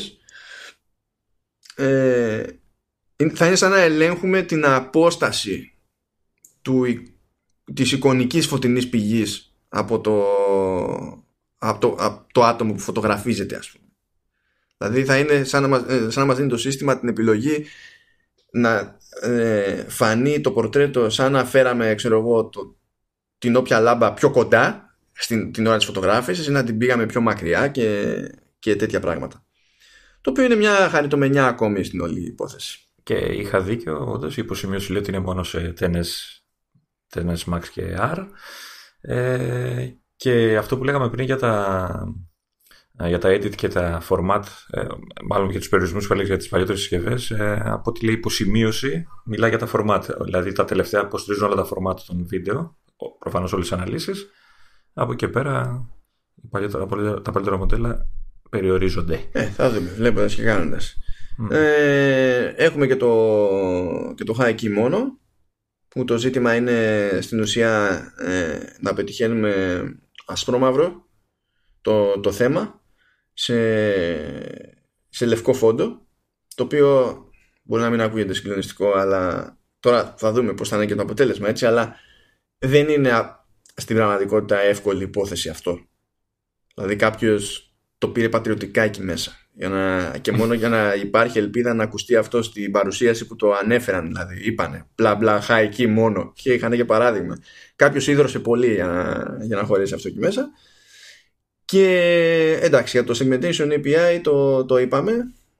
Αλλά για κάποιο λόγο η Apple το είχε σε άλλη κατηγορία στο ένα λειτουργικό, σε άλλη κατηγορία σε άλλο λειτουργικό. Οπότε στην ουσία λίγο φώτος, λίγο κάμερα το, το καλύψαμε το θέμα. Οπότε πηγαίνουμε σε επόμενο θέμα. Αν αυτός σας φάνηκε γρήγορη εναλλαγή, απλά δεν έχετε συνειδητοποιήσει τον όγκο των θεμάτων. Ναι. ναι. Πάμε λοιπόν παρακάτω. Τι λέει το μενού, Λεωνίδα, για να σε δω αν προσέχεις, αν, αν, αν κοιτάς το, το σωστό κομμάτι στο split view. Κάτι για ασφάλειες και απόρριτα και κάτι τέτοια. Σωστά, ε, δεν, μας, σωστά το δεν μας ενδιαφέρουν. Δεν, δεν, δεν σας ενδιαφέρουν εσάς αυτά, ε. Εντάξει, τι να γίνει. Δεν έχω να κρύψω τίποτα. Πάντως, πριν το πιάσουμε εδώ πέρα, ε, επειδή πρόλαβα να δω σε macOS, με τη μία έπιασαν τόπο οι νέες ρυθμίσεις για, για, τη, για την άδεια πρόσβασης στο file system. Με τη μία. Ξεκινάει το ναι. Dropbox και μου σκάει ειδοποίηση ότι το Dropbox θέλει λέει, να έχει πρόσβαση στο, στο desktop folder. Mm. Και λες τι εννοείς; Πρώτον, είχε πριν και δεύτερον, γιατί είχε πριν; Ναι. Δεν, δεν, δεν κάνω εγώ τίποτα με τον Dropbox στο, στο desktop folder. Προφανώς πριν είχε. Έφαγε ένα ωραιότατο άκυρο. Και τώρα δεν έχει. ναι, φυσικά λειτουργεί κανονικό το Dropbox. Δεν έπαθε τίποτα. Απλά το Dropbox προσπαθούσε να έχει πρόσβαση σε το ό,τι να είναι, ξέρω εγώ. Λες, όχι φίλος. Έχεις μπερδευτεί. Και ζητάει και ξεχωριστά και για τα εξωτερικά αποθηκευτικά μέσα. Δηλαδή σε κάθε τι, πρώτη, ε, την πρώτη φορά που η εφαρμογή προσπαθεί να αποκτήσει πρόσβαση σε κάποιο μέρος του file system που είναι πάνω στο σύστημα. Πάνω στο, στον υπολογιστή τέλος πάντων. Ή σε εξωτερικό αποθηκευτικό μέσο, την πρώτη φορά σου, ε, σου ζητάει την άδεια. Για οποιαδήποτε εφαρμογή. Καλό αυτό. Καλό αυτό γιατί αρχίζει και συνειδητοποιείς, ειδικά κάτι που είναι κάτι πιο μυστήριες περιπτώσεις σαν τον Dropbox, παιδί μου, καταλαβαίνεις ότι άμα παίζεις κάτι περίεργο από το σε τι σου ζητάει πρόσβαση. Να. Γιατί αναγκαστικά δηλώνεται, δηλαδή το βλέπεις, σου λέει είναι στο folder τάδε. Ζητάει πρόσβαση. Ε, βασικά σε αγχώνει γιατί συνειδητοποιείς σε τι είχε πρόσβαση μέχρι τώρα. Έτσι, ναι, λέει, στο, στο, στο desktop μου δεν υπήρχε κανένας λόγος να έχει πρόσβαση. Κανένας. Να. Κανένας. Δηλαδή το Dropbox folder είναι εκεί που είναι, κάνει αυτό που κάνει. Εμένα με νοιάζει να συγχρονίζει αυτά που θα του ρίξω μέσα δεν το έχω πει να κοιτάζει πουθενά αλλού, δεν το έχω πει να ανεβάζει αυτόματα φωτογραφίες από πουθενά και προφανώς είχε πρόσβαση στο desktop. Not anymore. Ευχαριστώ Apple. Ή ευχαριστώ Apple. το πούμε όσο πιο γελία γίνεται. Ε, λοιπόν, πάμε όμως γιατί iOS, iPadOS ε, λέει Application Permissions που ε, στην ουσία υπάρχει καλύτερος έλεγχος στο ε, στην άδεια που δίνουμε σε κάθε εφαρμογή να χρησιμοποιεί τις υπηρεσίες τοποθεσίας. Ε, και είναι πιο εύκολο να δούμε τι τραβάει η κάθε εφαρμογή. Ε, και έχει και μια επιλογή παραπάνω. Πριν μπορούσες να πεις, παιδί μου, όχι, δεν σου επιτρέπω να τραβάς το στίγμα μου. Ή σου επιτρέπω να τραβάς το στίγμα μου όταν χρησιμοποιώ την εφαρμογή, δεν την έχω ανοιχτή ή ε, μπορείς να το τραβάς πάντα. Ακόμα και όταν δεν είμαι σε αυτήν την εφαρμογή, είμαι σε κάποια άλλη, αλλά μπορείς να κάνεις δουλειά εσύ στο, στο παρασκήνιο, ας πούμε. Τώρα όμως, ε, θα μπορείς να πεις ότι σου δίνω πρόσβαση μία φορά. αυτή τη στιγμή. Και όταν το κάνεις αυτό, την επόμενη φορά που θα ξαναχρειαστεί πρόσβαση, σε ξαναρωτάει. Ναι. Έχει να κλάψει το Facebook Messenger, πολύ όμως, ε. Ε, θυμάσαι ότι κάποτε είχαμε ξεκινήσει με, το, με τις επιλογές όχι ή πάντα, έτσι; Ναι, το θυμάμαι. Ναι, το θυμάμαι. Ο κόσμος άλλαζε. Ναι. Και ευτυχώς αλλάζουν και τα περιθώρια που έχουμε σε ρυθμίσεις. επίσης, ε, όταν, ε, κατά διαστήματα, όταν έχεις μια εφαρμογή που χρησιμοποιεί το στίγμα σου, τραβάει το στίγμα σου στο, στο παρασκήνιο, κατά διαστήματα το σύστημα σου πετάει notification και στο θυμίζει. Ώστε σε περίπτωση που έχεις αλλάξει γνώμη, είναι κάτι που δεν έχεις πάρει χαμπάρι κτλ. Να συνειδητοποιήσεις ότι συμβαίνει, χωρίς να μπεις στη διαδικασία να ψάχνεσαι μόνος σου, γιατί μπορούσες να πας να δεις τι τραβάει, τι τράβηξε τις τελευταίες 24 ώρες. Αλλά έπρεπε να ξέρεις πού να πας στα settings να σου εμφανίσει η λίστα ε, να μάθεις να ξεχωρίσει το εικονίδιο ποιο δείχνει ότι τραβάει τώρα ποιο δείχνει ότι ε, τράβηξε τις τελευταίες 24 ώρες και τα λοιπά. Και να πας ψάχνοντας από εκεί και πέρα. Τώρα κατά διαστήματα θα στο, θα στο θυμίζει για να ξέρεις ως χρήστης τι έχεις να κάνεις. Πιο σημαντικό για μένα είναι ε, ότι περιορίζεται περιορίζονται εφαρμογές να κάνουν κάτι τσαχπινιές με Wi-Fi και Bluetooth που πριν δεν υπήρχε αυτός ο περιορισμός γιατί σου λέει ότι αν έκοβες εσύ ρε παιδί μου τη, τις υπηρεσίες τοποθεσίας σε μια εφαρμογή η εφαρμογή μπορούσε και πάλι στο περίπου να συνειδητοποιήσει που είσαι χρησιμοποιώντας τη σύνδεση που έχεις σε Wi-Fi και το Bluetooth. Άρα δεν έκανες τίποτα ουσιαστικά έτσι. Δε, δε, στην ουσία δεν τράβα για το GPS αλλά με μικρότερη ακρίβεια μπορούσε να συνειδητοποιήσει και πάλι που είσαι. Έτσι εξηγούνται κάποια πράγματα του στυλ. Μα έχω κόψει τις υπηρεσίες τοποθεσίας στο Facebook. Γιατί μου βγάζει τι, τι είναι nearby. Ξέρεις, είναι ναι. κάτι, κάτι τέτοιο. Ε, αυτά πλέον δεν. Ε, μπορείς φυσικά να δώσεις την άδεια άμα θες, αλλά πλέον μπορείς να ρίχνεις άκυρο. Το, το, το επόμενο μου αρέσει ακόμα περισσότερο. Ναι, ε, υποτίθεται ότι μπορείς να διαλέξεις αν θα μοιράζεσαι το, τις συντεταγμένες ξέρω, τέλος πάντων στις οποίες τραβήχτηκε μια φωτογραφία όταν θα κάνεις share στα, στα social media. Βασικά πριν ήταν στο άλλο άκρο. Στο άλλο άκρο όχι το περνούσε οπωσδήποτε τα, τα δεδομένα, δεν τα περνούσε καθόλου. Α. Για, για να γλιτώσει αυτή τη, τη μανούρα. Δεν τα περνούσε. Ε, απλά τώρα για να σε διευκολύνει υποτίθεται στην περίπτωση που θες να τα περάσεις θα έχεις αυτή την επιλογή. Δυνατότητα. Ναι. ναι. Ε, και αντίστοιχα υπάρχει και μια βελτίωση στο Safari ε, για το και καλά κόντρα στο λεγόμενο fingerprinting του στυλ δηλαδή μπορεί να χρησιμοποιήσει κάποιος με τους trackers τέλος πάντων και να δει κάποια στοιχεία του browser και με, και με βάση αυτά να συνειδητοποιήσει με τέλος πάντων με λίγη ευκολία παραπάνω ποιος είναι ο χρήστης και άλλα στοιχεία. Ε, και η βελτίωση εδώ πέρα έχει να κάνει με το πώς λειτουργούν fonts. Γιατί ε, τα fonts στη σύγχρονη πραγματικότητα δεν είναι όπως ήταν παλιά που ήταν ε, bitmaps. Ε, είναι στην πραγματικότητα πρόγραμμα που ναι. λειτουργεί στο, στο παρασκήνιο και μπορούσε να χρησιμοποιηθεί και μπορούσε να γίνει και code injection και τα λοιπά, να γίνουν και hacks με με συγκεκριμένα fonts και τα λοιπά. Ε, και τώρα φροντίζει να περιορίζει την κατάσταση ακόμη περισσότερο στα fonts και φαντάζομαι ότι αυτό συνδέεται και με το άνοιγμα που κάνει σε fonts στο App Store οπότε θα πηγαίνει και θα τα τσεκάρει όλα αυτά. Πριν σε αφήσει να βγάλεις τα, τα fonts σου στο App Store. Which is nice. Ε, πάμε και στο άλλο που μου αρέσει πολύ. Ναι. και ελπίζω να το στηρίξουν ε, θα το στηρίξουν θέλουν δεν θέλουν αυτό θα μου πεις, ναι. το, το φρόντισε το φρόντισε. το φρόντισε. Ναι. Tough luck. Ε, ένα θέμα που μας αρέσει και δεν λυπούμαστε καν που το έχουμε αγγίξει ξανά είναι το λεγόμενο signing with Apple που ο πιο απλός τρόπος να το περιγράψουμε αυτό είναι ότι έχετε, μπει, έχετε ανοίξει μια εφαρμογή έχετε ε, μπει σε ένα site και λέει τέλος πάντων ότι μπορείτε αντί να φτιάξετε καινούργιο λογαριασμό με δικό σας email ε, να φτιάξετε λογαριασμό ε, τη βοήθεια του Facebook ξέρω εγώ ή το ή Google ή Microsoft account. Συνήθως Facebook και Google accounts είναι τα πιο, οι πιο συνές επιλογές. Σε κάποιες περιπτώσεις υπάρχει ως επιλογή και η Microsoft ε, ε, τώρα θα υπάρχει και επιλογή να χρησιμοποιηθεί το Apple ID και το authentication σε αυτή την περίπτωση γίνεται με Touch ID και, και Face ID ε, μιας και το έθεσες όπως το, το έθεσες.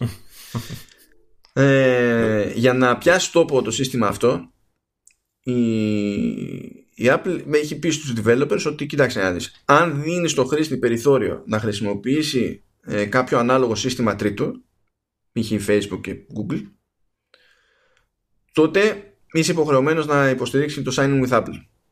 Άρα αν θες να αποφύγεις το sign in with Apple θα πρέπει να εξαφανίσεις και τους άλλους ναι.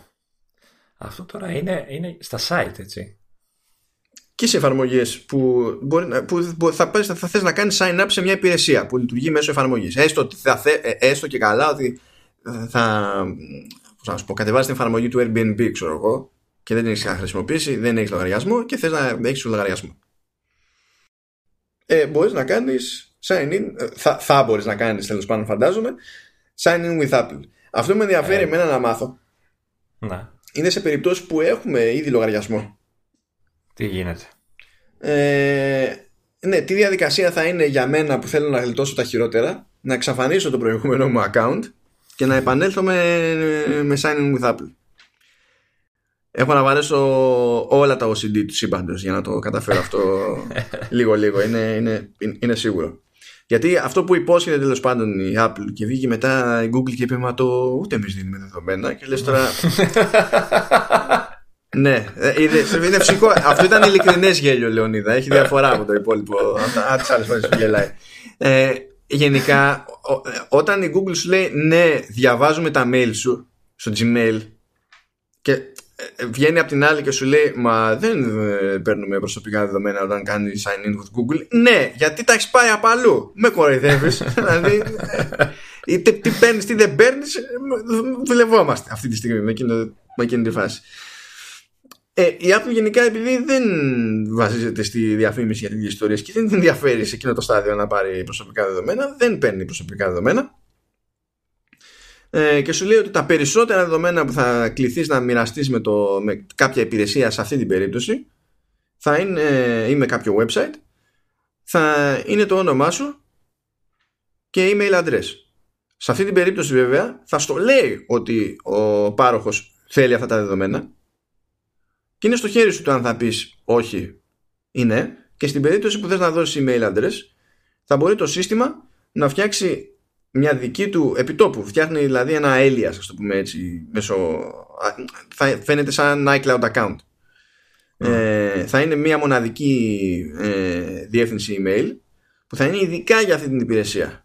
Αυτό σημαίνει λοιπόν ότι αν ο άλλος πάρει το email και το πουλήσει ή τον χακάρουνε και του πάρουν τη λίστα ε, δεν θα έχουν το βασικό σου email στο iCloud θα έχουν αυτό που δημιουργήθηκε για μία μπάντα μόνο και όποτε θέλεις το κάνεις recall και τελειώνουν όλα. Δεν λειτουργεί μετά καν για να σου στείλουν spam ή οτιδήποτε.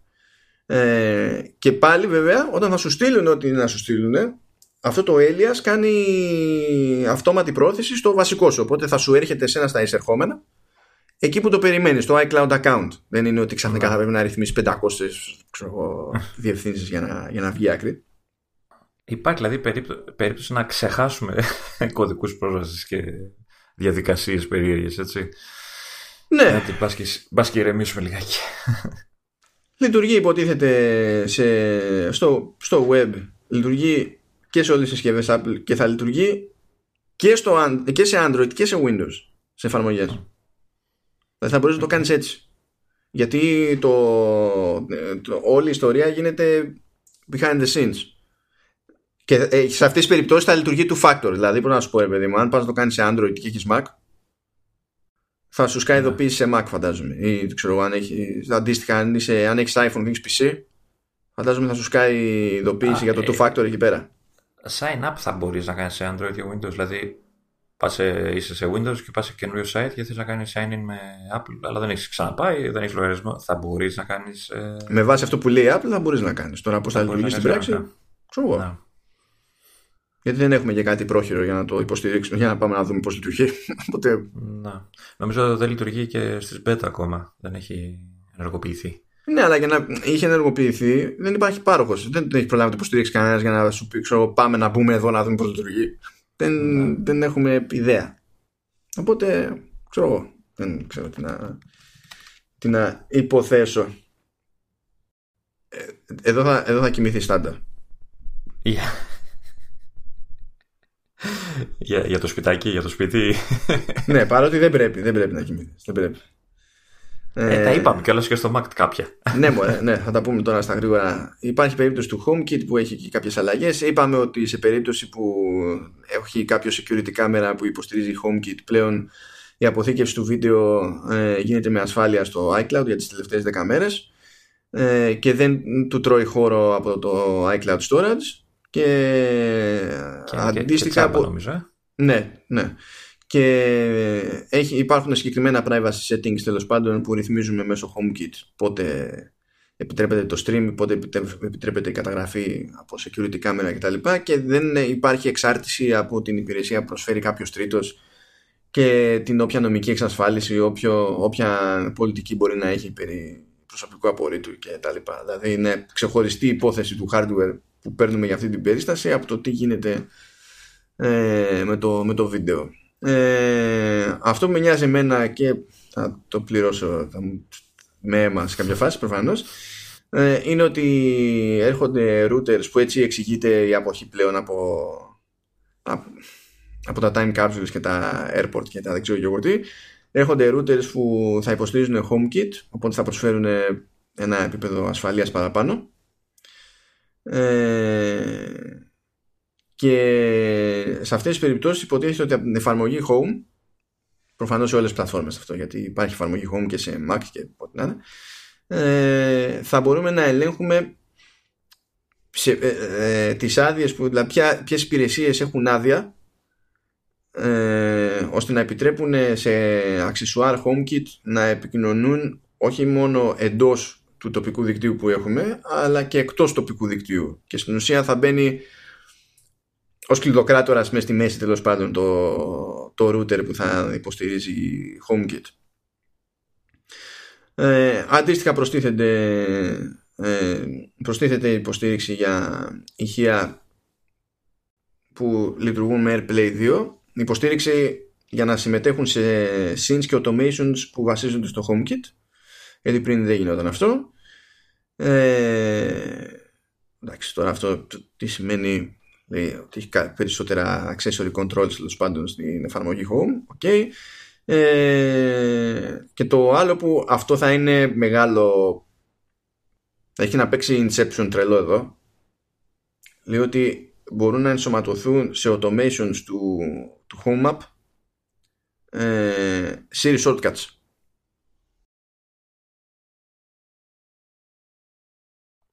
Είχες δίκιο Είχα δίκιο; Παραλίγο να με πάρει ο ύπνος. Ακόμα και με το τελευταίο σε πήρε ο ύπνος. Ε, δεν με νοιάζει. Δεν μπορώ να φτιάξω HomeKit εγώ ακόμα. Ρε εσύ, τι δεν μπορείς να φτιάξεις HomeKit. Αφού έχεις ε, το... Αφού έχεις το Apple TV, ποιο κοροϊδεύεις; Ε, δεν μπορώ. Άσε Ξέρεις όμως τι σημαίνει αυτό που λέει Siri Shortcuts στα, στα automations. Λες ότι μπορείς να του πεις, ξέρω εγώ, ε, χωρίς ότι έχουν γίνει μεγάλες αλλαγές στα Siri Shortcuts τα ίδια, αλλά να μείνουμε στο πλαίσιο του HomeKit. Μπορείς να πεις ότι. Να σου το πω με την περίπτωση τη δική σου που έχεις Apple TV, έτσι. Ωραία. Μπορείς να του πεις ότι όταν θα φτάνω σπίτι, θα ενεργοποιείται το τάδε shortcut που θα λέει στο Apple TV ε, ναι. να ανοίγει την τάδε εφαρμογή και να παίζει το τάδε, το τάδε βίντεο. Α, θα βάζω αυτόματα Netflix δηλαδή. Θα, μπο, θα, μπο, θα, θα, μπορεί να κάνεις μόντα. Νομίζω ότι δεν θα έχει πρόβλημα με αυτό. Γιατί μπορείς, έχει, υπάρχει hook στα shortcuts για το τι να τρέξεις. Ναι. Κοίτα που θα με κάνει να ασχοληθώ. Ε, ε, ε. έχει, ειδικά με τα shortcuts, έχει γίνει σφαγή αυτή τη φορά. Όχι, δεν είπα να ενεργοποιηθεί Siri στο τηλέφωνο. Σε παρακαλώ, άσε μισό. Προς είναι και μπέτα τώρα, μην το κουράζεις πολύ. Ε, μα... Εν τω μεταξύ δεν ξεκινάω καν με το hey. Αλλά εκεί γουστάρει. Εντάξει. Τώρα εδώ που κλαίμε είναι στα, στα maps. Εδώ πραγματικά κλαίμε γιατί τα μισά πράγματα που λέει δεν μας αφορούν. Βασικά ναι, τα, τα καλά πράγματα δεν μας αφορούν, έτσι. Εντάξει, έχει και μερικά καλά που μας αφορούν. Απλά τα, πιο, τα πραγματικά, έτσι, πιο εντυπωσιακά. Τα πιο εντυπωσιακά, ναι. Ε, και, και, και κλαίμε γιατί μπορούμε να τα δούμε. να δούμε πώς είναι αυτή τη στιγμή, αλλά δεν μπορούμε να τα κάνουμε τίποτα γιατί δεν είναι για τη χώρα μας. Ναι, εντάξει. Ε, Λέει ότι είναι νέος πιο βελτιωμένος χάρτης τέλος πάντων με περισσότερες λεπτομέρειες και για πάρκα, κτίρια, δρόμους και ιστορίες. Ναι, δεν ισχύει στην Ελλάδα. Αλλού. αλλού. Ναι, δεν ισχύει στην Ελλάδα. Δεν θα ισχύει με τη μία σε όλες τις ΗΠΑ εξ αρχής. Δηλαδή ούτε αυτό. Οπότε ναι. καταλαβαίνετε. Δεν, εντάξει. Ε, έχει το look around που είναι σαν το. Ξέρεις πώ το λέει Google. Ε, street View. Ναι, κάτι τέτοιο σκεφτείτε. Ε, ε, με τη διαφορά ότι. Έ, έπαιξα. Έπαιξα είναι, από αυτό. είναι πιο 3D όμως. Δεν είναι σαν να έχουμε κάτι. Ένα πανοραμικό πλάνο. Είναι πιο 3D και μπορούμε να κινηθούμε και σε βάθος, ας πούμε, υποτίθεται. Ε, έπαιξα και πέρα ότι είναι λίγο σπαστικός ο χειρισμός. Ε, ε, αυτό έχει δύο τρόπους που λειτουργεί. Έχει ένα που είναι ε, picture in picture ας πούμε ότι, ξέρεις, το, το 3D ας πούμε σε μια γωνία πάνω σε μικρή φωτογραφία τέλος πάντων μικρή οθονίτσα και από κάτω είναι ο χάρτης όλος και ε, εσύ μπορείς να ελέγξει στο χάρτη ένα μικρό ε, σετ κιάλια ρε παιδί μου που έχει, σαν κέρσο, ας το πούμε. Ναι. Και όπου κοιτάνε, υποτίθεται σου ενημερώνει την, ε, τη φωτογραφία που βλέπεις πάνω στη γωνία. Αυτό στο, στο iPad έτσι που, που έχω δει. Ε, είναι λίγο σπαστικός ο χειρισμός των ίδιων των κιάλιων. ε, γιατί είναι λίγο περίεργο, πρέπει να το, το κάτω πάει πάνω, δεν θυμάμαι, είναι λίγο μπερδεμένο. Ε, αλλά αυτό που μένει, αυτό δηλαδή που μου έμεινε εμένα από την ε, λειτουργία, είναι ότι όταν ε, έχεις τη δυνατότητα αυτό το μικρό παράθυρο το κάνεις και full screen και να βλέπεις απλά κατευθείαν όπως βλέπεις και στην Google.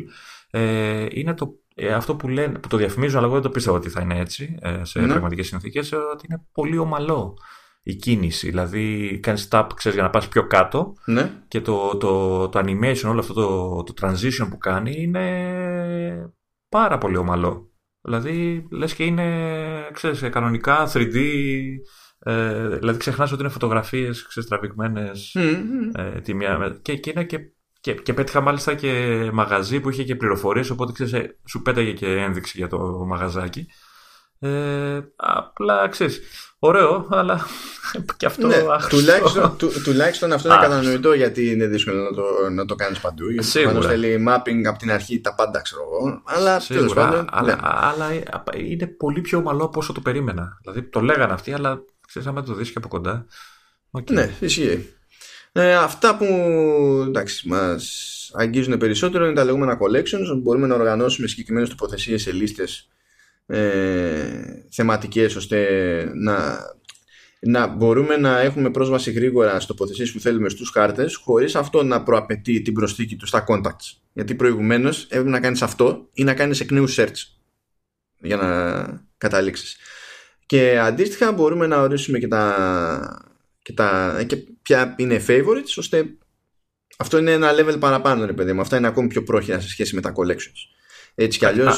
Είχε τέτοια, δεν είχε, είχε για homework και αυτά τα βασικά. Ναι, αλλά, ναι, αλλά δεν τα είχε, αυτά τα είχε ως προφανώς χρήσιμα. Δεν τα είχε απαραίτητα ως ε, favorites τα οποία μπορούσε να βάλεις και τελείως άσχετα πράγματα μέσα.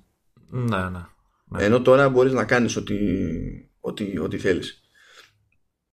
Ε, τώρα το Junction View που λέει πραγματικά δεν έχω ιδέα αν θα ισχύει στα, στην Ελλάδα και δεν έχω και τρόπο να το δοκιμάσω για τους προφανείς λόγους. Δεν οδηγώ. Ναι. ναι, ε, είναι πολύ χρήσιμο. Ε, αλλά δεν ξέρω ναι, αυτό που λες αν θα ισχύει για... Δεν νομίζω να ισχύει για... Ναι, λέει τέλος πάντων ότι για τις διασταυρώσεις οι χάρτες θα υπολογίζουν πλέον σε ποια λωρίδα θα πρέπει να είναι ο οδηγός και θα του λένε σε ποια λωρίδα πρέπει να είναι ε, για να στρίψει σωστά. Αλλά πραγματικά δεν μπορώ να το τεστάρω αυτό. Αν το τεστάρει κάποιος, τεστάρει το εσύ Λεωνίδα, δεν ξέρω. Ναι, άμα ακούσετε γνωστός podcaster σε κολόνα σε, Ναι. σε κάποια διασταύρωση της Αθήνας. Εγώ θα, θα το τεστάρω. Ε, πάλι από τους χάρτες ε, μπορείς την να... έπιασες την, την ψωνιά μου, την έπιασες έτσι. Την έπιασε, ε, γνωστός, γνωστός podcaster. Γνωστός, podcaster, γνωστός. Κοίτα να σου πω κάτι. Στην Ελλάδα δεν έχουμε και πολλούς. Ναι, τρομάρα. Δηλαδή, στη- στην Ελλάδα, επειδή δεν έχουμε ιδέα από podcast στην Ελλάδα, ε, ο άλλος κάνει τέτοιο, κάνει Skype με το παρεάκι σε Google Hangouts on Air στο YouTube και λέει κάνω podcast και δεν έχει καταλάβει Ναι. κανείς ότι δεν ισχύει, αλλά τέλος πάντων, οκ. Τώρα βέβαια πεθαίνουν και τα Google Hangouts on Air, οπότε τα βλάκ. Τώρα μάλλον θα πρέπει κάποιος να βρει πραγματικό τρόπο να κάνει podcast. Θα, θα, θα δούμε. Θα, θα δουν οι άλλοι. Εμείς εδώ είμαστε να κάνουμε. Ε, λοιπόν, Μέχρι λέει, που βάζεις beta και τελειώνουν όλα. ναι, σωστό και αυτό. Υπάρχει το λεγόμενο Share ETA όπου μπορούμε με κοντινούς φίλους και τα λοιπά να ε, μοιραστούμε το προσδοκόμενο χρόνο ε, της Ωραίο, διαδρομής. ωραίο αυτό, ε. Ωραίο αυτό. Ναι, και λέει ότι αυτός ε, μπορεί να αλλάξει και αυτό. Γιατί και προ, προηγουμένως μπορούσαμε να δούμε στους χάρτες πόση ώρα θα μας πάρει και να το στείλουμε, ξέρω εγώ, σαν μήνυμα. Απλά το ωραίο εδώ πέρα είναι ότι κάνει update στην πορεία της διαδρομής. Ε, Ναι, άμα, έχει, ο- άμα έχεις κίνηση, ξέρω εγώ, οτιδήποτε, ναι. ναι, όταν φαίνεται ότι θα παίξει καθυστέρηση, άρα δεν- είναι λύση fire and forget. Δεν χρειάζεται κάθε φορά που θα παίξει το οτιδήποτε να, ο χρήστης να Λογικά ειδοποιεί από την αρχή. Θα, θα εμφανίζει κάποια ειδοποίηση στους δέκτε, αποδέκτες ε, ότι άλλαξε η ώρα άφηξης, ξέρω εγώ, κτλ. Ναι, δεν ξέρω πώς το κάνει. Μπορεί, αν το κάνει, αν το στέλνει ως αυτοματοποιημένο μήνυμα, ξέρω εγώ. Και ένα ερωτηματικό γιατί μιλάει για και καλά family friends και co-workers και όλα αυτά. Θεωρητικά θα μπορείς να βάζεις όποια επαφή θες, έτσι. ναι. Φαντάζομαι Σε ότι περι- αυτό θα πηγαίνει και θα. πα- Φαντάζομαι έτσι. Δεν έχω ιδέα.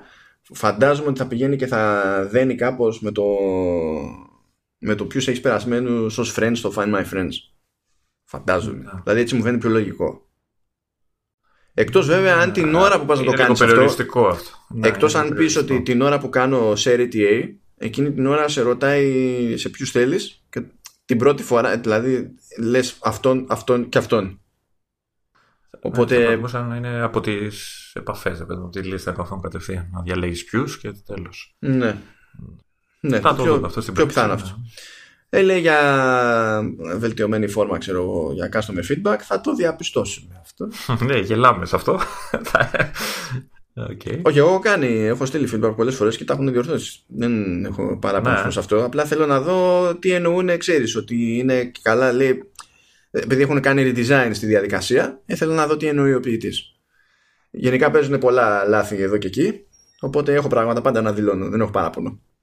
ναι, ναι. δεν έχω παράπονο, ξέρεις. Πάντα μάθουμε λάθος. Δεν ακούστηκε πολύ ωραίο αυτό. Ε, εντάξει, λέει βελτιωμένο Siri Guidance επειδή έχει υποτίθεται πιο φυσική απόδοση στη, ε, στη φωνή αλλά δεν είναι μόνο αυτό έχει να κάνει και με τον τρόπο με τον οποίο εξηγεί κάποια πράγματα γιατί σου λέει α- αντί να σου πει σε 350 μέτρα στρίψε αριστερά θα γυρίσει και θα σου πει Κάθεσαι, κάθεσαι με τη μεζούρα και μετράς μέτρα. Καλά, ε, δεν κάθεσαι γιατί όταν φτάνεις κοντά πάλι το ξαναλέει. Απλά θα σου πει ρε παιδί μου ότι στρίψε στο επόμενο φανάρι. ναι. Το οποίο δεν ξέρω στη- κατά στην οδήγηση πόσο θα, θα είναι πιο ισχύει. χρήσιμο αυτό. Ναι, απλά δεν ξέρω αν θα ισχύει για ελληνικά και τέτοια και αυτό. Δεν λένε κάτι βέβαια. Δηλαδή να κάνει τέτοια αλλαγή στο κείμενο ας πούμε, που σου μιλάει. Μμμ. Δεν ξέρω κατά πόσο θα υποστηρίζει άλλες γλώσσες. Και ειδικά τη δικιά μας. Τώρα, real time transit γελάμε. Γιατί ακόμα δεν έχουμε transit στην Ελλάδα. Μεγάλο, μεγάλο το κρίμα. Ε, γιατί υπό άλλες συνθήκες θα έδειχνε υποτίθεται αυτό που περιμένουμε που είναι και που έρχεται και θα έχει. Ε, και- Και να το είχε έτσι όπως πάνε τα λεωφορεία τα δικά μας. Καλά, Και να ε, είχε υποτίθεται σύστημα. ότι την έχουμε τη, την πληροφορία, αλλά άμα περιμένεις, ξέρεις τώρα να, να κάνει interface το σύστημα το δικό μας με το σύστημα το δικό τους, προφανώς. Ε, ναι, εντάξει. Καταλαβαίνεις. Εδώ πολλές φορές δεν κάνει το σύστημα το ίδιο με τον εαυτό τους. ναι, ναι. Ε, flight status και καλά για το τι γίνεται με τα τερματικά, τις, τις πύλες, ώρες αναχώρησης κτλ. Αυτό θα το δοκιμάσεις όσο νούπο και εσύ αυτό. Αυτό θα το δοκιμάσω σε λίγες μέρες, ναι. θα δούμε. Άμα καταλήξω σε λάθος χώρα ή δεν καταφέρω ποτέ να φύγω, ξέρω εγώ, από εδώ ή, από τη Γερμανία στο γυρισμό, θα, θα καταλάβουμε τι, τι έχει γίνει. Ε, λέει επίσης ότι ε, όταν θα δούμε τέλος πάντων θα βγάλουμε μια κάρτα με πληροφορίες για μια τοποθεσία ότι ε, είναι πιο φιλικές στη χρήση. Δεν έχω κάποιο σοβαρό παράδειγμα βέβαια. Πέρα δηλαδή από random πράγματα που αναφέρει η Apple όπως ε, ξέρω, ώρες προβολών σε κινηματογράφους που δεν ισχύει στην Ελλάδα ε, ή το τι sessions έχει στα Apple Store εκείνη την ημέρα. Δεν έχουμε Apple Store στην Ελλάδα δεν έχουμε, ναι. ναι είναι απλό γεγονός, οπότε δεν ξέρω το εύρος των παραδειγμάτων. Ε, εντάξει, λέει βελτιώσει τώρα στο, στο MapKit που αυτό έχει να κάνει με το τι, μπορεί να, τι πληροφορία μπορούν να εκμεταλλευτούν οι developers.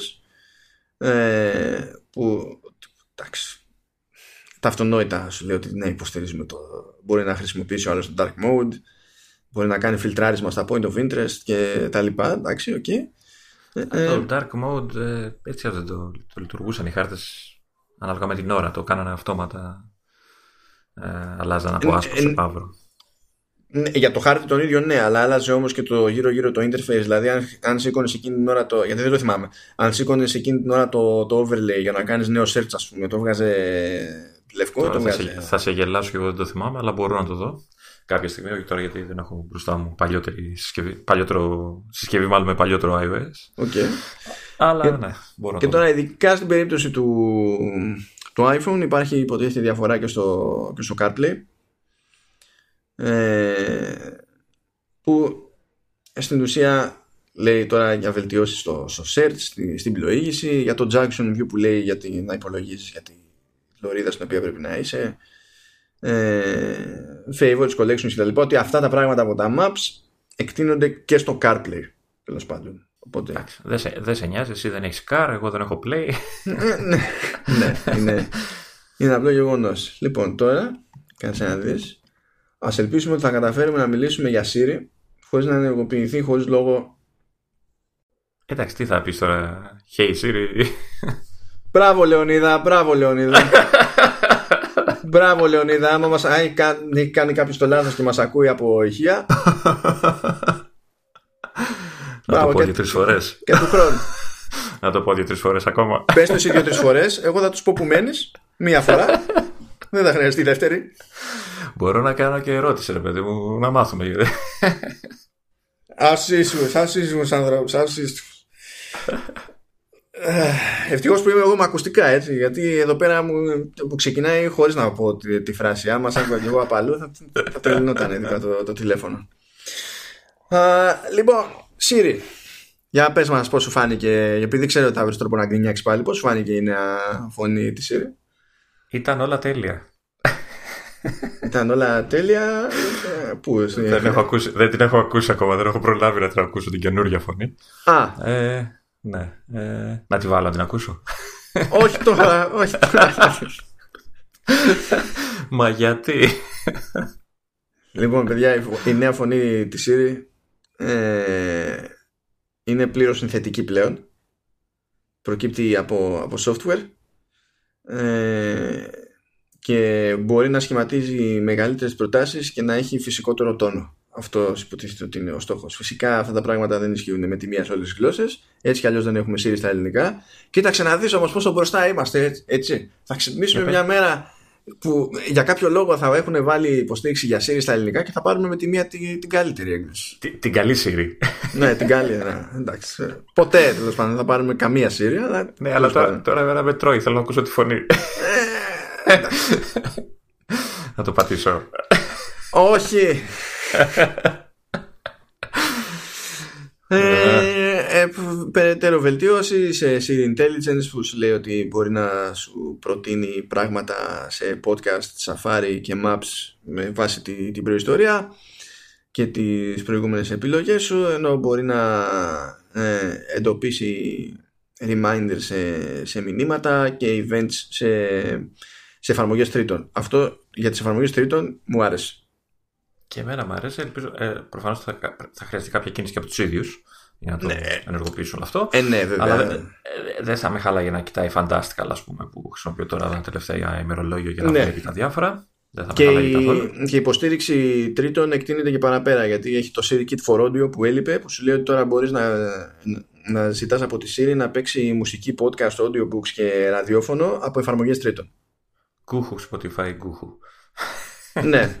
Όπου πρόσεξε να δεις έτσι, αν θυμάσαι καλά, αυτό ήταν από τα παράπονα τη, της Spotify και το αναφέρει και στην αγωγή που έχει κάνει. Α, μπράβο, αυτό ήθελα να σου πω ότι έχουν, κάνει, τους έχουν πάει στα δικαστήρια αυτό. Ναι, ναι, ναι και λες, ε, ναι, βέβαια, όπως αντιλαμβάνεσαι, είναι λίγο γελίο να βγαίνει ένας developer και να κατηγορεί τον άλλο developer, τον, άλλο, τον platform holder βασικά, γιατί δεν έχει έτοιμο το API που γουστάρει. Ναι. Και γιατί το έχει έτοιμο για την part του. Το έχει έτοιμο για την part του, διότι όπως συμβαίνει πολλές φορές με την Apple σε τέτοιες περιπτώσεις, είναι ότι ωραία, εμείς έχουμε φτιάξει κάτι που το χρησιμοποιούμε εσωτερικά. Αυτό δεν πάει να πει ότι είναι αρκετά σόε για να το δώσουμε έξω. Το θέμα είναι, το, θέμα είναι ok. Η, Spotify γκρίνιαξε, τους πήγε στα δικαστήρια, θα κάνει τίποτα τώρα ή θα τους κρατάει μούτρα και δεν θα έχουμε Siri και Spotify μαζί; Κοίτα, να σου πω έτσι και δεν προσθέσει υποστήριξη. Δεν θα τους στείλει κανένας. Γιατί εκεί πέρα είναι. Ε. Βέβαια, η Apple στην παρουσίαση έκανε το, το μαγικό της έτσι. Ανέφερε παραδείγματα εφαρμογών ε, ναι, και ανέφερε οτιδήπτε άλλο εκτός από Spotify. Είναι το κλασικό. είναι αφού είστε έτσι, τώρα θα δεις. Θα ξεχάσω ότι υπάρχει. Είναι, είναι σαν πώς κάνει με την Intel που, δεν, που δεν αναφέρει ποτέ το όνομα. Ναι, ναι. ναι. Κάπως έτσι. Μπορεί να τους έχει βάλει στην ίδια λίστα. Και δεν ξέρω αν το ξέρεις Λεωνίδα αλλά έχει ε, νέα φωνή Siri για, για Indian English. Νομίζω ότι φτιάχτηκες. Ε, πόσο εύκολα να θυμηθούμε λίγο Peter Sellers και, και τις ταινίες όλες αγαπημένες με το Ροσπάνθυρα. This is a vamp με, με τη θεϊκή μετάφραση υποτίτλων αυτή είναι μια βέμβα.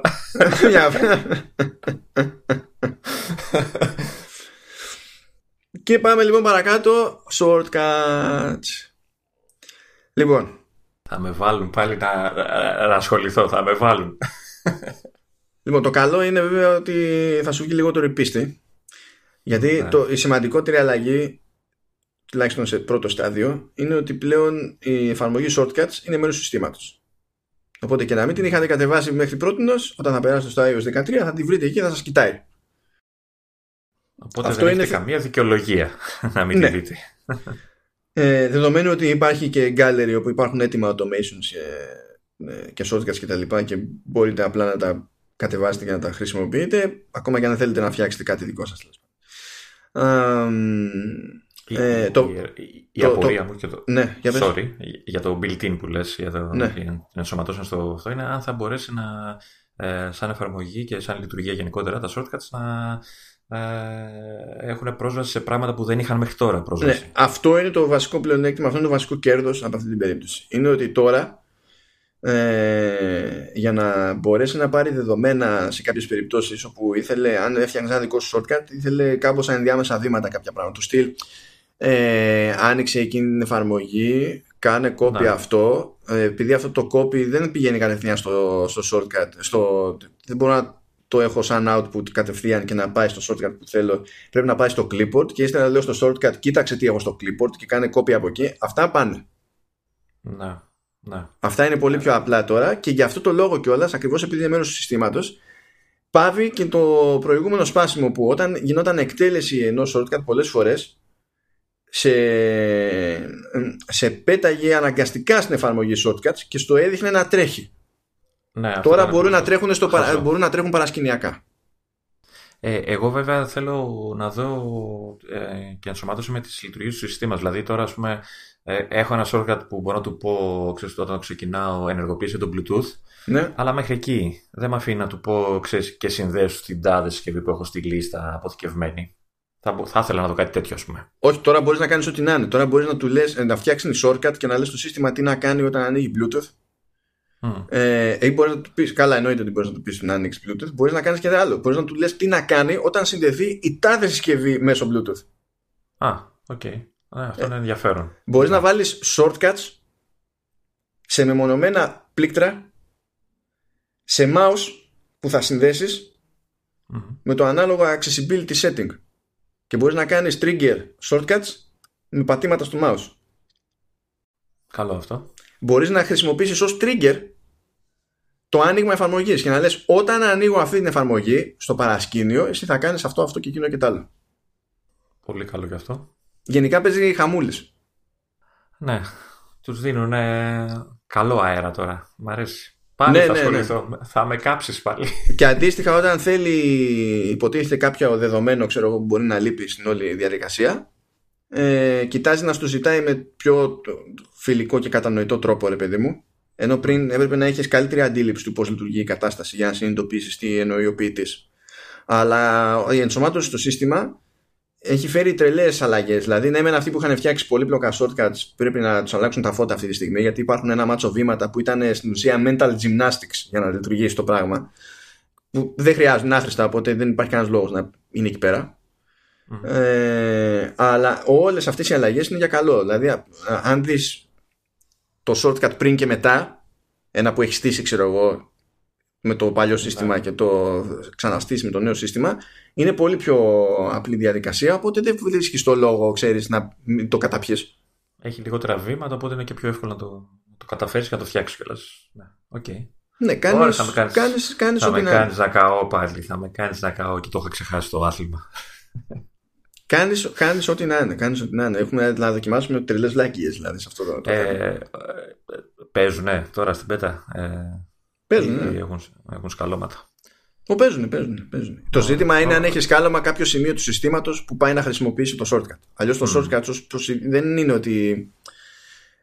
ε, δεν είναι ε, εφαρ- περίπτωση εφαρμογής με τα πιο φαντασμαγορικά bug. Διότι είναι ένα μάτσο ξέρεις, εντολών που είναι αρκετά συγκεκριμένα πράγματα, ρε παιδί μου. Συνήθως τα Ναι. μεγαλύτερα παράπονα από την εφαρμογή είναι περιορισμοί της ίδιας εφαρμογής παρά μπαγκιά, ξέρω εγώ. Ναι, ναι. Ω, έχουμε να παίξουμε λοιπόν. Ναι, έχουμε, έχουμε. Πάει λοιπόν και η περίπτωση των, των shortcuts. Τώρα το. Πάμε εξα- στα, στα, στα pods. Παντός είδους. Ναι, τώρα εντάξει, απλά είναι τα πράγματα γιατί κάποιες βελτιώσεις στο, στο HomePod. Το HomePod αναφέρεται επειδή υποτίθεται πως το HomePod τρέχει iOS. Δεν είναι και καλά. Τουλάχιστον έτσι το, το αντιμετωπίζουν. Δεν έχει κάποια ονομασία άλλη το OS του HomePod και συνήθως αναβαθμίζεται όταν αναβαθμίζεται και το, και το iOS γενικά. Και, αλλά έτσι κι αλλιώς ε, συνδέεται και γιατί εκ των πραγμάτων ελέγχεται μέσω κάποιας άλλης συσκευής και με τη φωνή το, το HomePod οπότε είναι αλληλένδετο όλο. Το, το βασικό της υπόθεση είναι ότι το HomePod μπορεί πλέον να αναγνωρίζει φωνές διαφορετικών μελών της οικογένειας. Οπότε Πάμε. δεν κατέστρεψα κανέναν. Έτσι. Ναι. ναι, ναι. Μπορώ να, να το πω ξανά. Καλά, έτσι κι αλλιώς υπάρχει μια, κάποια ασφάλεια διότι εντάξει πόσοι έχουν HomePod στην Ελλάδα αφού μόνο με, με παραεισαγωγή. Ε, δεν, θα, δεν θα το κάνει και στα υπόλοιπα. Ε, δε, τι, στα τηλέφωνα, στα τηλέφωνα Ναι. και, σε, και σε Mac δεν έχει πει τίποτα τέτοιο. Το έχει πει για HomePod μόνο. Καλά, δεν το, ξε- δεν το ξαναλέω. Αυτό είναι σημαντικό διότι όταν θες να, όταν θες να ζητήσεις από HomePod να σου παίξει μουσική και πριν όλα περνούσαν μέσα από το ίδιο account ήταν σχετικό το τι σήμαινε αυτό που θα του ζητήσεις. Ε, οπότε δηλαδή, τώρα- γιατί υπήρχε ένα set από αγαπημένα, ένα set από δικά σου playlists ξέρω εγώ και τέτοια και ήταν ένας αχταρμάς ενώ τώρα μπορούν να λειτουργούν ξεχωριστά αυτά. Ναι. Ε, και επίσης λειτουργεί και handoff για, για μουσική, podcast και, και τηλεφωνικές κλήσεις. Πράγμα που σημαίνει ότι μπορεί να ακούει κάποιος μουσική, podcast ή να έχει ξεκινήσει μια κλήση στο τηλέφωνο. Και αντί να πρέπει να κάνει ολόκληρη μανούβρα για να περάσουν αυτά τα πράγματα στο, στο HomePod που στην ουσία δεν γινόταν handoff. Στην ουσία ε, ε, τουλάχιστον στη μουσική και, στο, και στα podcasts έστελνε σημείο εκκίνησης στο HomePod. Και ξεκινούσε από εκεί το, ξεκινούσε το stream τελείως ανεξάρτητα. Ε, και η φάση με, τα- με τις κλήσεις ήταν ε, πιο άκυρη μανούβρα από όσο είχε, είχε νόημα ενώ τώρα handoff, pop up. Δηλαδή του λες πέτα το εκεί, πέτα το εκεί και συνεχίζει κανονικά σαν να μην τρέχει τίποτα. Τι μαγική λειτουργία που είναι αυτό το handoff. Το έχω να το λέω και το ξαναλέω. Ναι, είναι, μία από, είναι, είναι από του αφανείς ήρωες των λειτουργικών αυτών, γιατί βασίζεται αποκλειστικά στο να έχεις πάνω από μία συσκευή τη Apple. Ναι. Και επειδή ο περισσότερος κόσμος, δηλαδή το πιο συνήθε φαινόμενο είναι αν έχει κάποιος κάτι από την Apple να έχει iPhone και να μην έχει κάτι ε, δεν μπορεί να το αυτό το μεταξύ συνδέεται και με το universal copy paste που χρησιμοποιώ εγώ κατά κόρον. Ναι. Γενικά όλα, όλο αυτό το. Πολύ ωραίο, πολύ ωραίο. Μπράβο, μπράβο. Και πιάσαμε έτσι τα... αυτές τις ιστορίες με HomePod, θα πιάσουμε και τα AirPods. Στα πιο μικρά pods. ναι. Λοιπόν, ε, το είχαμε πει αυτό και την, προηγούμενη, την προ-προηγούμενη φορά βασικά ότι ε, ότι με τα καινούρια AirPods θα, της δεύτερης γενιάς όταν δεν μπορείς τέλος πάντων να πιάσεις το τηλέφωνό σου μπορείς να βάλεις τη Siri να σου διαβάσεις τα μηνύματα ε, γιατί προηγουμένως ναι καταλάβαινες ότι ήρθαν μηνύματα αλλά δεν μπορούσε να στα διαβάσει μέσω AirPods έπρεπε να σηκώσει το τηλέφωνο να το ξεκλειδώσει ξέρω, για να δεις τι ε, και αντίστοιχα υπάρχει το audio sharing όπου μπορείς στην ουσία να συγχρονίσεις δύο σετάκια από AirPods με με ένα iPhone και να ακούνε και οι δύο, δύο ταυτόχρονα. Μα, Αυτό... Μάθαμε αν ε, ισχύει για τα δύο μοντέλα ε, AirPods, ισχύει για τα πρώτα. Όχι, κοίτα, αστερίσκο δεν βρίσκω. Ε, ναι. στην περίπτωση για το, για το announcement των messages κάνει διευκρίνηση για second generation AirPods. Mm-hmm.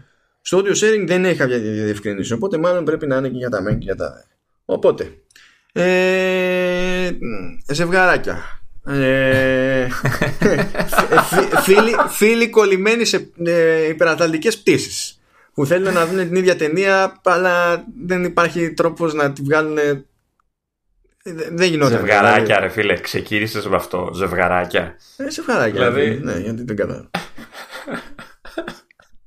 Τι θέλεις να πω στην πενθήμερη; Να το κάνω χειρότερο ακόμη και καρδούλες πετάγονται γύρω-γύρω από το. Στην πενθήμερη φαντάζομαι είναι ό,τι καλύτερο να σκάσουν όλοι με δύο iPhone και με δύο set από AirPods. Δεν θα πάει τίποτα στραβά. το λιγότερο δηλαδή θα, θα χαθεί ένα AirPod. Το λιγότερο. Το, το, το λιγότερο όμως. ναι, ναι, το, το λιγότερο. Εντάξει. Σε βγαράκια. Ε, ναι, ρε παιδί μου, θες να ακούσει εκεί λίγη μουσικούλα. Είναι σάπιο το ηχοσύστημα στο, στο αυτοκίνητο που το έχεις πάρει. Είναι ένα Honda Civic που κάποτε ήταν κομμένο από δύο τρακαρισμένα και το πήρες 600 ευρώ γιατί θεώρησες ότι τουλάχιστον θα λες ότι έχει Civic. Το φτιάχνω το κλίμα έτσι βλέπω. Έρχεται η μήνυση από τη Honda τώρα, έτσι, σάπιο Honda Civic. Ε, εντάξει. Μα δεν Για οποιοδήποτε αυτοκίνητο μπορεί να σαπίσει, τι πάει να πει. Άμα έχει σε ατύχημα, τι θα σου πει η Honda, είναι ό,τι καλύτερο υπήρξε ποτέ. και πόσο εύκολα, όπως είστε αγκαλίτσα, το ζευγαράκι, πετάς μάνογορ. Έτσι, έτσι.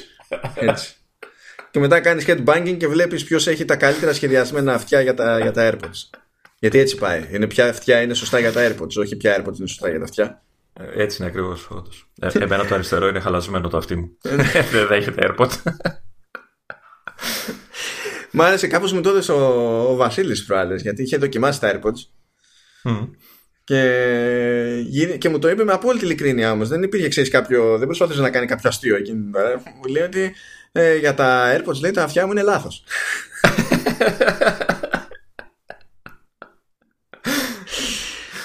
OK, OK. Εντάξει.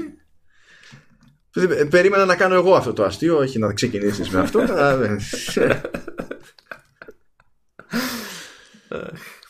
Ζευγαράκια λοιπόν του κόσμου ενωθείτε και, και, μιας, και μιας μιλάμε για αυτιά ε, Έχει τελειώσει το podcast για μένα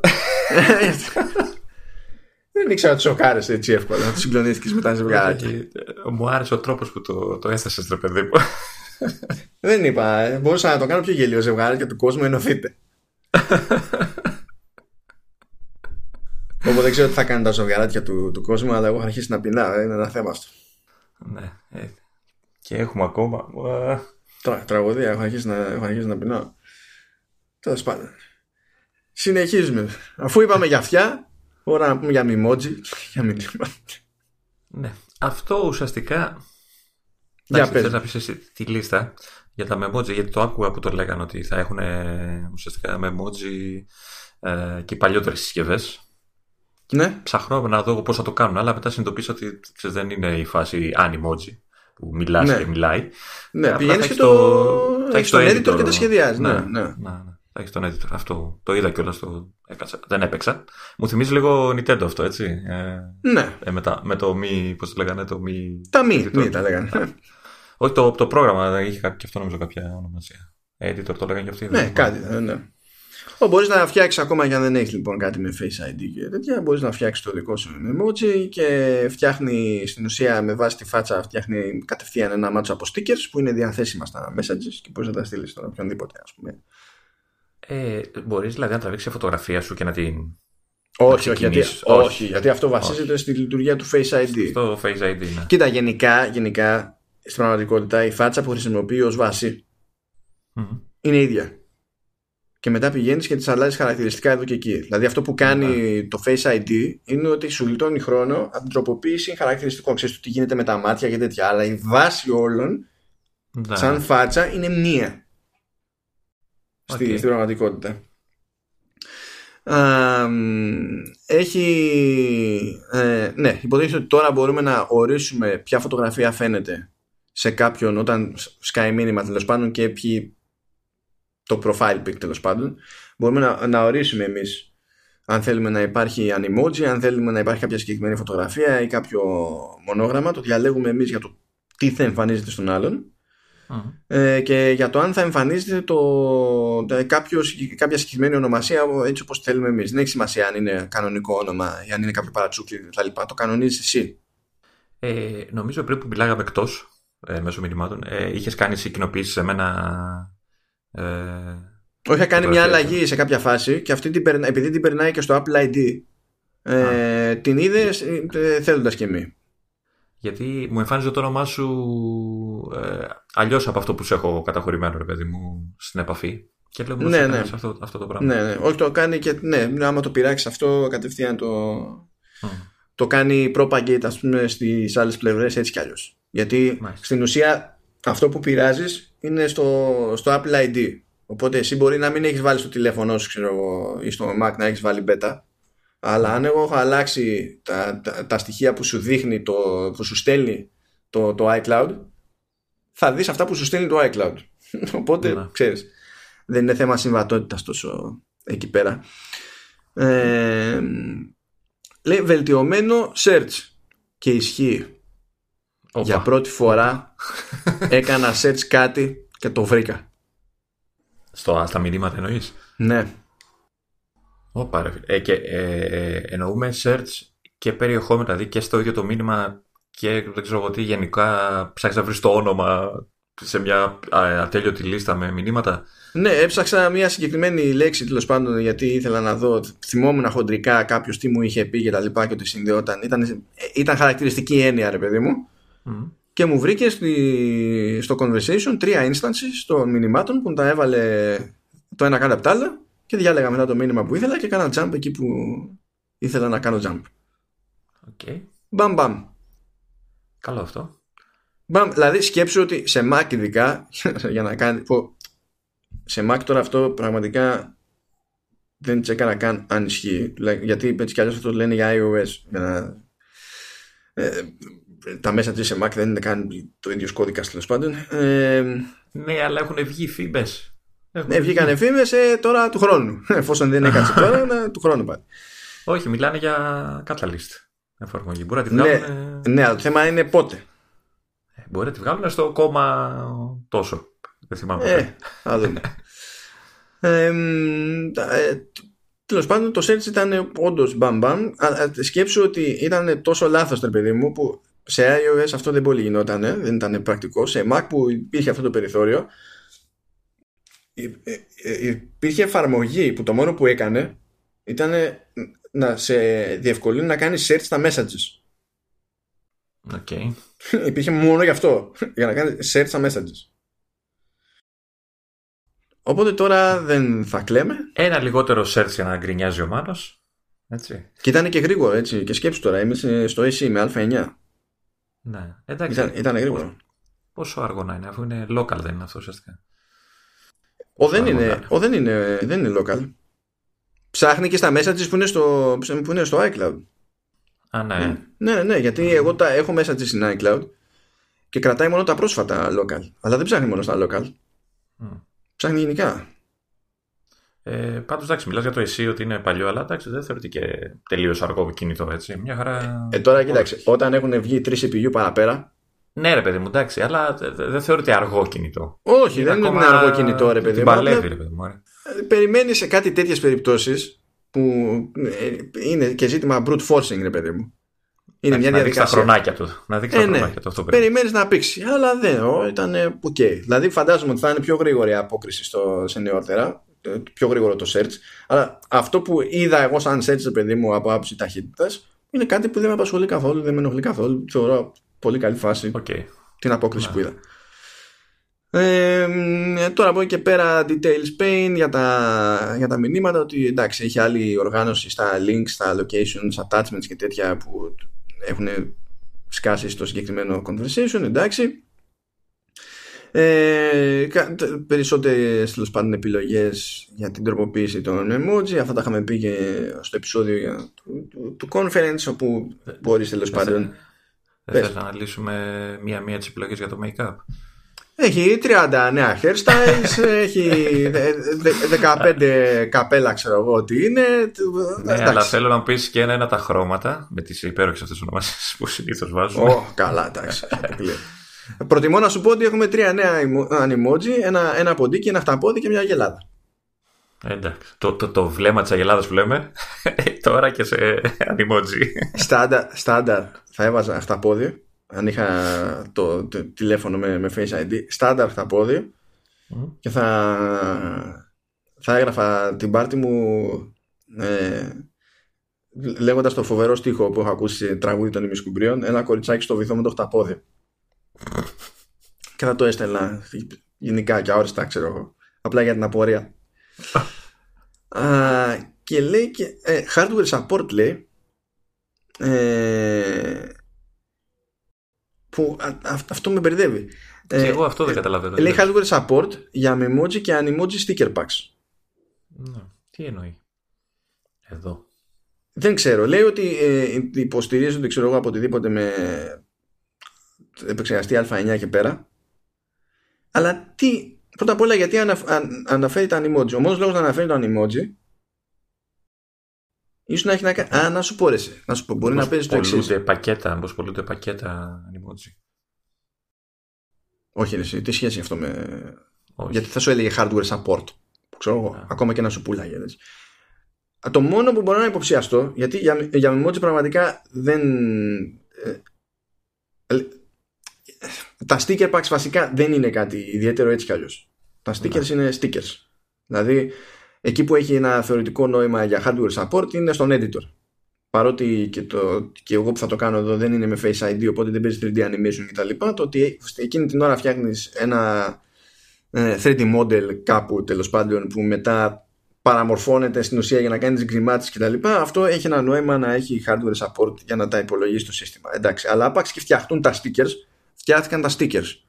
Δεν, δεν ξέρω αν εκείνη την ώρα κάθε φορά τα αντιμετωπίζει, ξέρεις, σαν ένα 3D model που τροποποιείται και προβάλλεται από την αρχή. Ε, εγώ θυμάμαι ότι φτιάχνεις το βασικό και μετά το σύστημα αναλαμβάνει και σου κάνει πακέτο αυτόματα ε, διαλέγοντας εσύ ποιο χαρακτήρα θες και σου κάνει όλες τις ε, πιθανές ε, εκφράσεις ξέρω, τι, τι ε, ναι, απλά αυτό που δεν ξέρω είναι ότι ωραία τα φτιάχνει. Αφού τα φτιάξει και αυτό που αποθηκεύει και το βλέπω εγώ μετά στο, στην εφαρμογή μέσα της το αποθηκεύει ως ένα flat JPEG που λέει ο λόγος ή στην ουσία κάθε φορά που πάει να μου το προβάλλει υπολογίζει το 3D model από την αρχή; Γιατί αν υποστηρίζει το 3D model από την αρχή τότε βγάζει νόημα το hardware acceleration σε αυτό το σενάριο. Αν ναι. το έχει κάνει ένα flat μόνο στη δημιουργία και στο edit θα βγάζει νόημα αυτό το σενάριο. Εκεί που άλλη θεωρία αν δεν εννοεί τουλάχιστον αν και γράφει sticker packs έτσι απλά η διατύπωση είναι λίγο μυστήρια οπότε σκέφτομαι τώρα από ό,τι να είναι δεν ξέρω αν παίζει, ε, παίζει ρόλο στην περίπτωση που μου στείλει κάποιος emoji. Α, μήπως ε, φτιάξεις σε άλλη συσκευή και στο στείλει και μετά μπορεί να σου κάνει πακέτο με τη φάτσα σου. Με αυτό που βασίζεται στη φάτσα σου, μήπως κάνει Ο, κάτι τέτοιο. Όχι, δεν νομίζω, γιατί δεν υπάρχει. Δεν σε αφήνει το σύστημα να σώσεις. Κάτι όχι, τέτοιο. Άμα, άμα σου στείλει δηλαδή με μήνυμα το animoji, δεν μπορεί να το. Μήπως το αποθηκεύει πλέον; Όχι, δεν όχι. Δεν μπορείς να πακέτο με βάση αυτό; Όχι, όχι, δεν μπορείς να το αποθηκεύεις. Αλλά το θέμα μου είναι το άλλο. Όταν σου στέλνει ο άλλος και εσύ Δεν είναι, όταν σου στέλνει σε μήνυμα, στην ουσία εκείνη την ώρα που σου στέλνει, ξέρω αν έχει γράψει κάτι με τη φωνή του και αυτά, σου στέλνει βίντεο. Ε, δεν ξέρω αν με το υπονοούμενο hardware support, αντί να σου στέλνει βίντεο, σου στέλνει ε, ε, σου στέλνει στην ουσία ε, όλα, όλες τις κινήσεις, όλους τους μορφανισμούς, τα πάντα ως μαθηματικό μοντέλο στην συσκευή, πράγμα που σημαίνει ότι είναι πολύ μικρότερος ο όγκος, δεν σου στέλνει βίντεο. Και για να, για να δεις εσύ το αποτέλεσμα, η συσκευή κάνει reproduce εκείνη την ώρα. Σαν, σαν, σαν coding, ξέρω, αυτό όπως λένε. Decoding, ξέρω, κάτι. Ναι, είναι σαν τη φάση, ρε παιδί μου, Τώρα παιδιά ότι καταλάβετε έτσι Όταν παίζαμε Halo 3 Άστο ρε. Πάμε παρακάτω. Ε, Ναι, ορίστε, εντάξει καλά. Δεν θα, δεν θα μάθετε ποτέ λοιπόν. Δεν θα μάθετε ποτέ. Ε, μα εντάξει.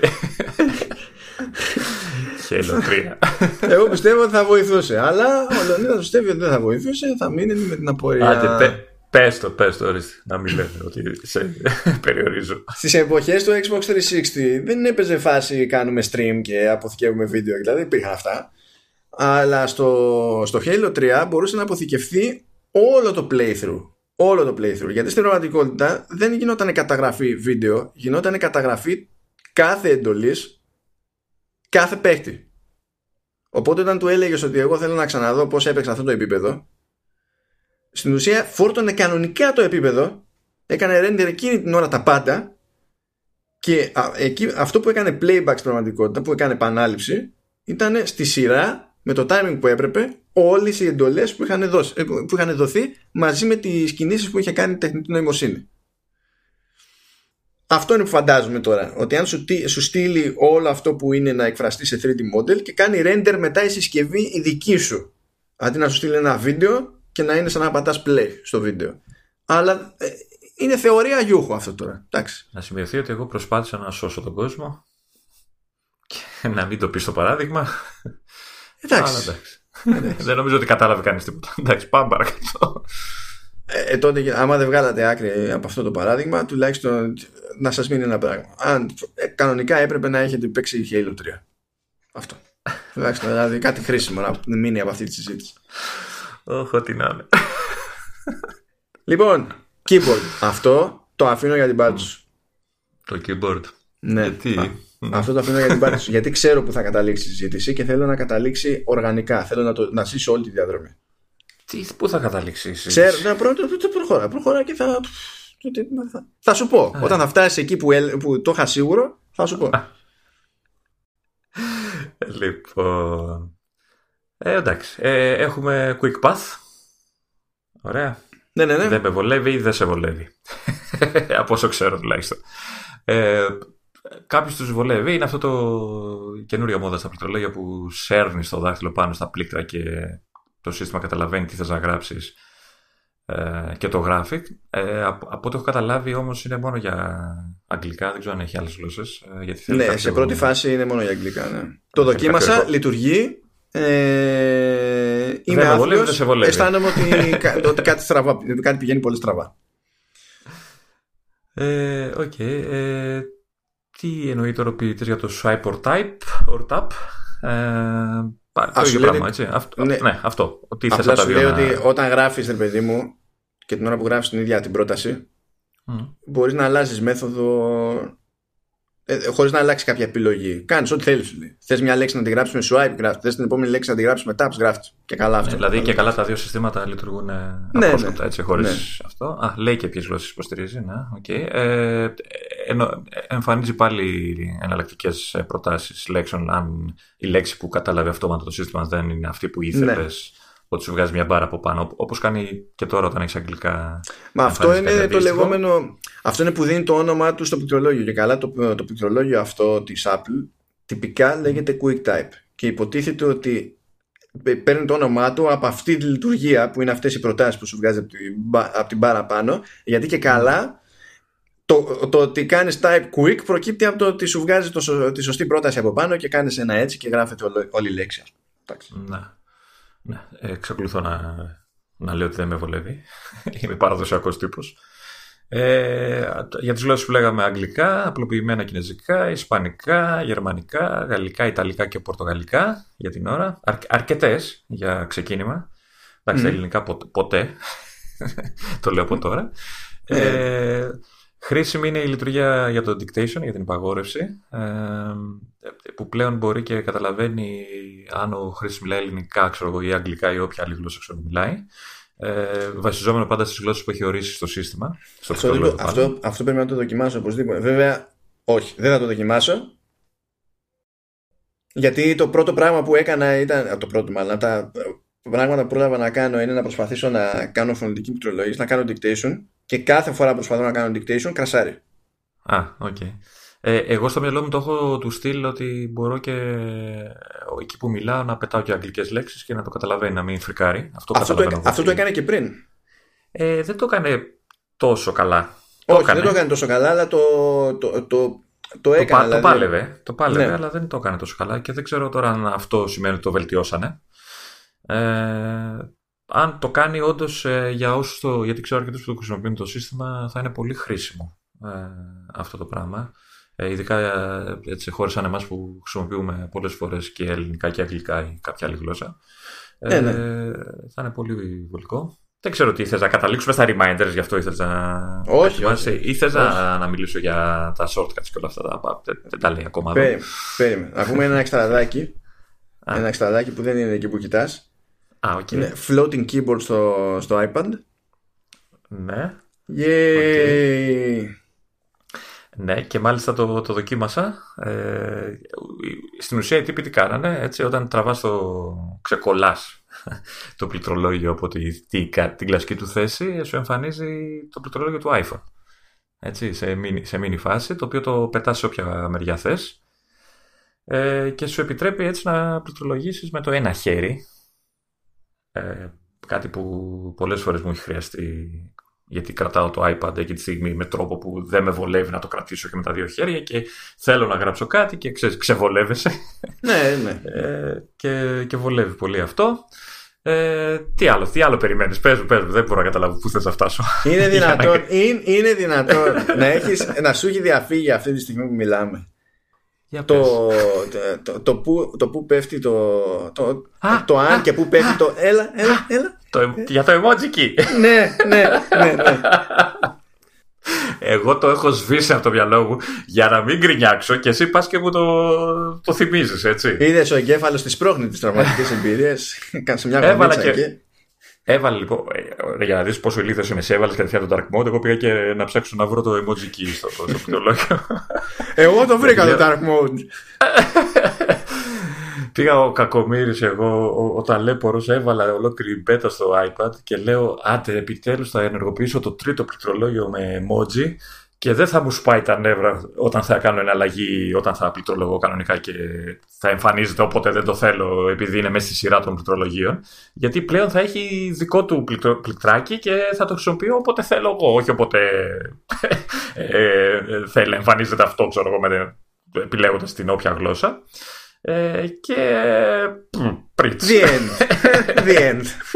Η Apple δεν ήθελε να μου κάνει το χατήρι γιατί ο κύριος Μάνος εκεί που κάθεται απέναντι μου έκρυψε το γεγονός ότι όλο αυτό το, το extra emoji key που δεν θα είναι ενοποιημένο με, την, με το πλήκτρο εναλλαγής γλωσσών ισχύει μόνο για τα μοντέλα με Face ID. Ναι. Ναι, γιατί στην ουσία τι γίνεται, επειδή τα μοντέλα με Face ID έχουν σημαντικά μεγαλύτερες οθόνες προκειμένου να μπορεί κάποιος να πληκτρολογήσει. Ε, ε, έχουν και, και το κενό αυτό που κρατάνε από κάτω από το πληκτρολόγιο που κάνει την αλλαγή εφαρμογών. Ακριβώς, γιατί το πληκτρολόγιο δεν τελειώνει τσίμα τσίμα κάτω εκεί που τελειώνει και η οθόνη, γιατί θα ήταν πολύ περίεργο το πιάσιμο για να γράψει κάποιος. Οπότε το βάζουν πιο πάνω και έχει ένα κενό από, από κάτω. Και σου λέει είναι που έχουμε που έχουμε εδώ το κενό. Α βάλουμε ένα emoji και μείναμε όλοι οι υπόλοιποι. Με, το key στο χέρι. Με το emoji στο χέρι, ναι. Το key ναι, στο χέρι. με το emoji στο χέρι. Σωστά, ε, καλύτερο το δικό σου. Καλύτερο. τσακωνόμαστε με το Μάνο γιατί εγώ του λέω ότι στο iPad θα μπορούσαν να το χωρέσουν. Μετά τον ρώτησα τι θα, τι θα συμπιέζανε και δεν κατάφερα να μου απαντήσει. Απλά μου λέει ε, ε, χωράει και στο λέω εγώ, άρα χωράει.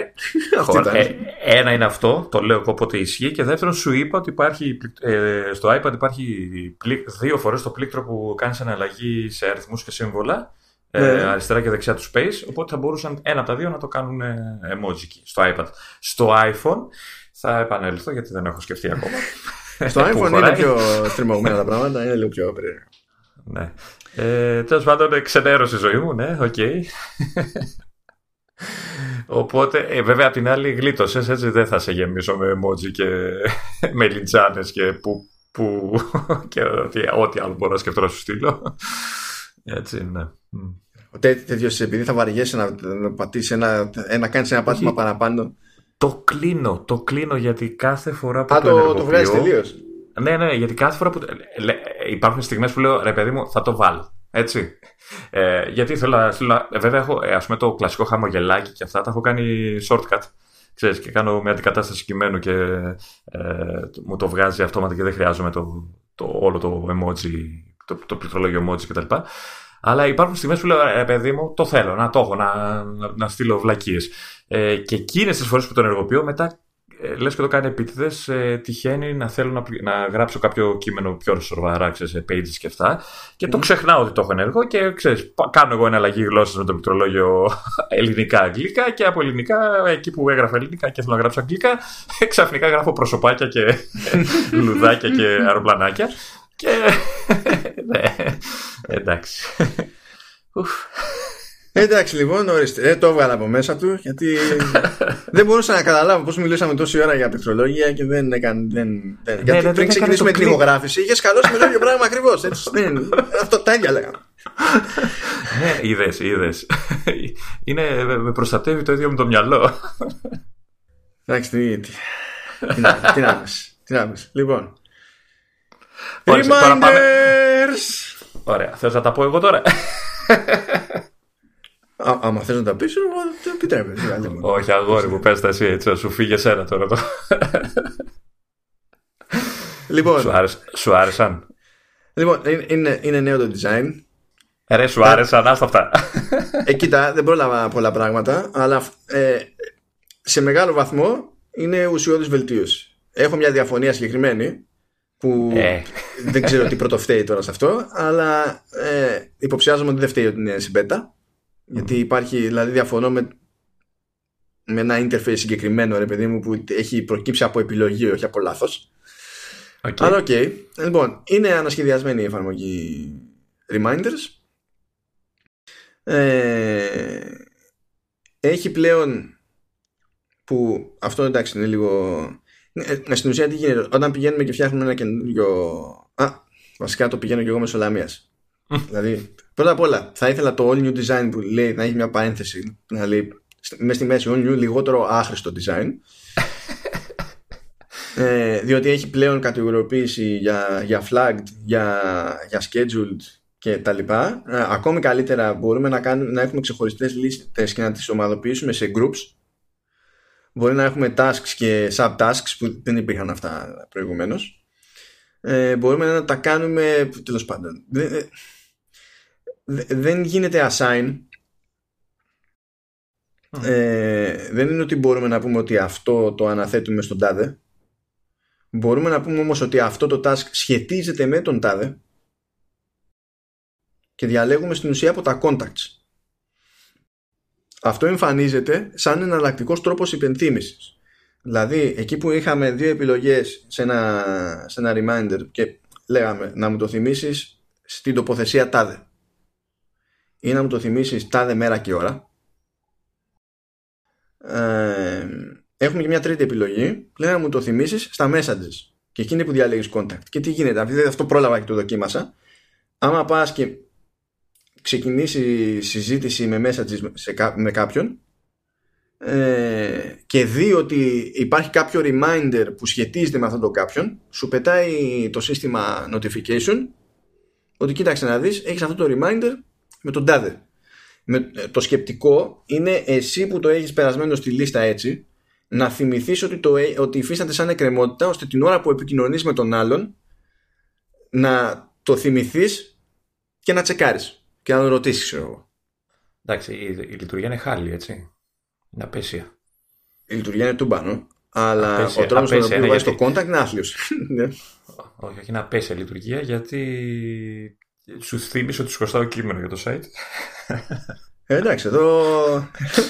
Εδώ μου θύμιζε, μου πέταξε τρεις ειδοποιήσει το μεταξύ, γιατί είναι ένα που έχει αναλάβει. Ο Παλιορουφιάνος, ο Παλιορουφιάνος, έτσι. Δηλαδή, μην ξεχαστούμε λίγο. Έτσι, έτσι. όλοι, όλοι στο Ιντερνετ πλέον θα βλαστημάνε την ώρα για τη στιγμή. Με το που θα μου στέλνουν μήνυμα θα τελειώνει, θα έχετε καταδίκη κατευθείαν. Πόσο εύκολα πλέον θα σου, θα σου μιλάς στο Messenger στο Facebook; Πόσο εύκολα θα μπλοκάρω το, το, το, σπάτε στο Facebook; και μετά, ε, να μου μιλήσετε. Ο Ρουφιάνος λοιπόν, ε, υποτίθεται ότι τουλάχιστον σε iOS εμφανίζει πώς είναι το, το Quick Type; Εκεί εμφανίζει η toolbar πάνω από το πληκτρολόγιο δηλαδή ε, με συντομεύσεις για να προσθέσουμε ώρα, ξέρω εγώ, ημερομηνία, τοποθεσίες, flags και τέτοια ε, ή ακόμα και, και attachments ώστε να μην πηγαίνουμε μέσω λαμίας. Δεν χρειάζεται δηλαδή να αλλάξουμε τελείως οθόνη για να πάμε και να προσθέσουμε τέτοιου είδους πληροφορίες.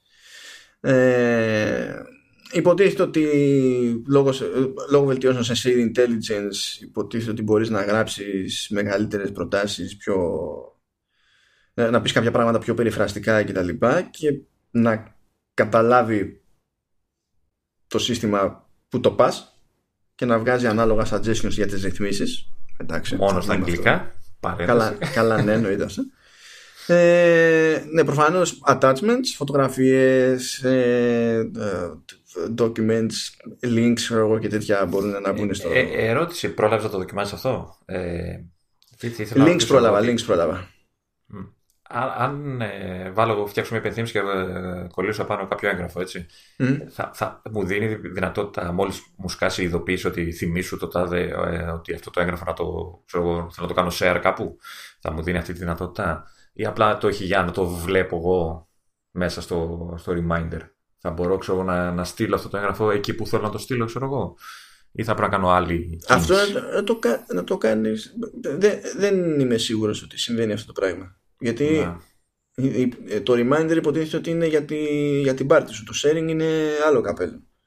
Ίσως να έχει νόημα από το reminder που σκάει και βλέπεις εσύ ότι έχεις το αρχείο, το attachment εκείνη την ώρα ε, ίσως να σε αφήνει από εκεί εύκολα ξέρω εγώ να ξεκινήσεις τη διαδικασία του, του sharing αλλά δεν το έχω προλάβει να το δοκιμάσω αυτό ναι.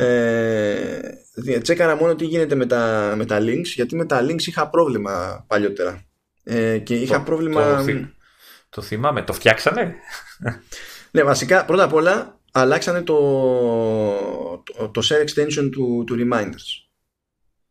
Ε, σε, σε Mac ειδικά ε, με το που περνάς και κάνεις upgrade υποτίθεται γιατί σου λέει ότι βρήκα τα reminders που έχεις αλλά έχει αλλάξει φάση και πρέπει να κάνω upgrade το database. Με το που κάνεις αυτό το πράγμα εξαφανίζει το προηγούμενο sharing extension και το καινούργιο το προσθέτει αλλά το κρατάει απενεργοποιημένο. Πρέπει να πας να το ενεργοποιήσεις ξεχωριστά. Και είδα ότι το sharing extension πλέον είναι ίδιο και σε Mac και σε iOS.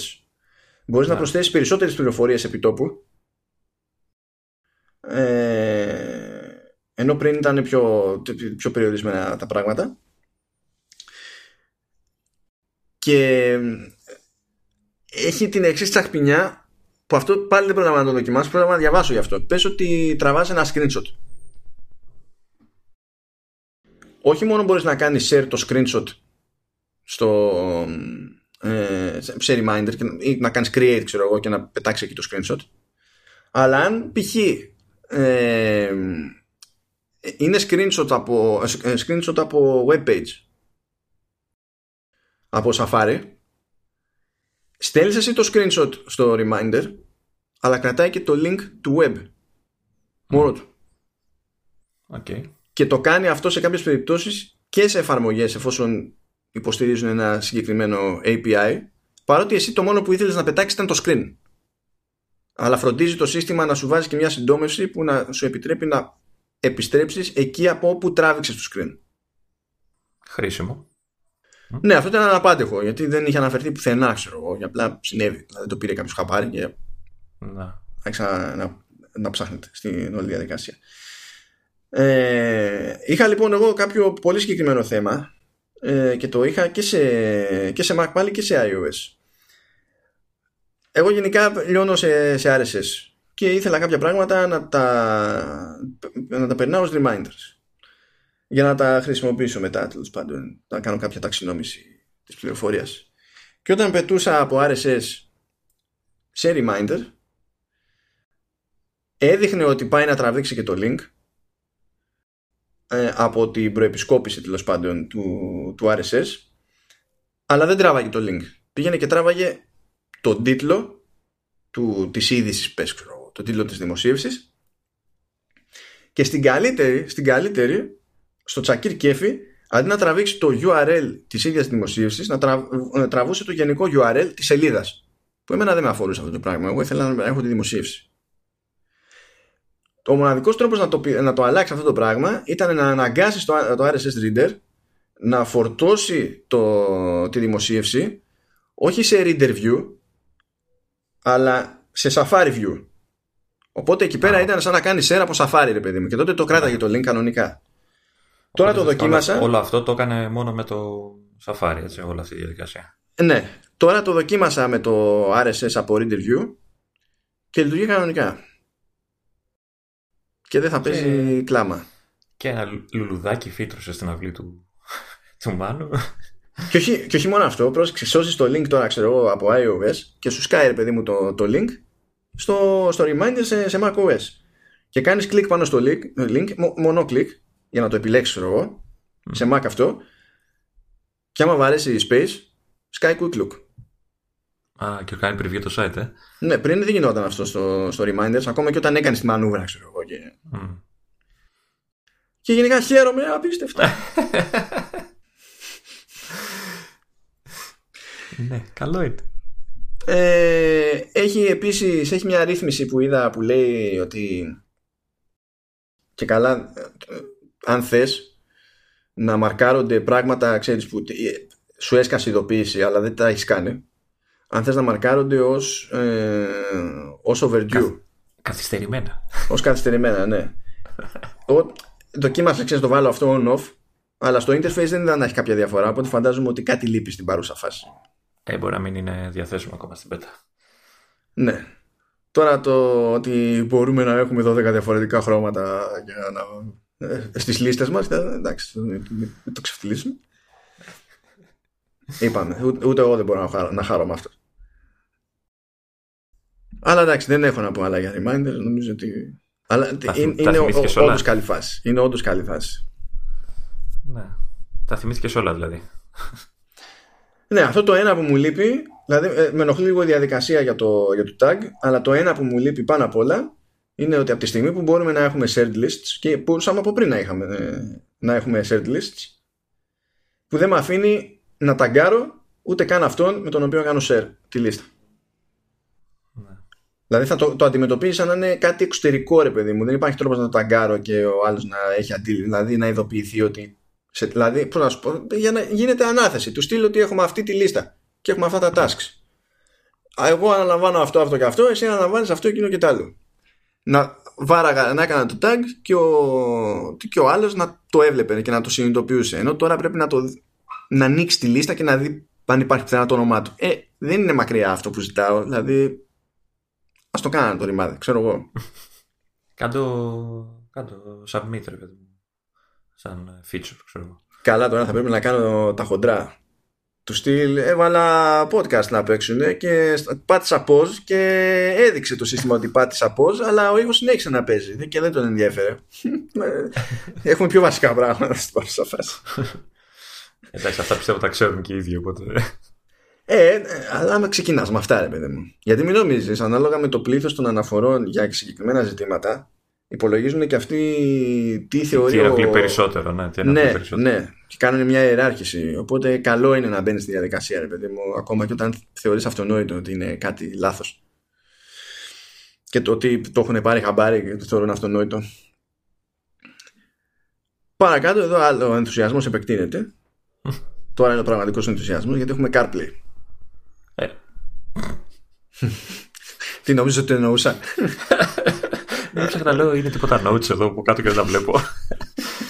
και είναι και πολλά στο CarPlay βλέπω. Αλλά όχι, παιδιά, όχι. Εντάξει, ψέματα, ψέματα. Δεν θα πιάσουμε τώρα το, το CarPlay. Είναι, είναι κρίμα. Θα τα αφήσουμε. Θα τα αφήσουμε. Γιατί το CarPlay είναι συγκεκριμένα για το, για το iPhone.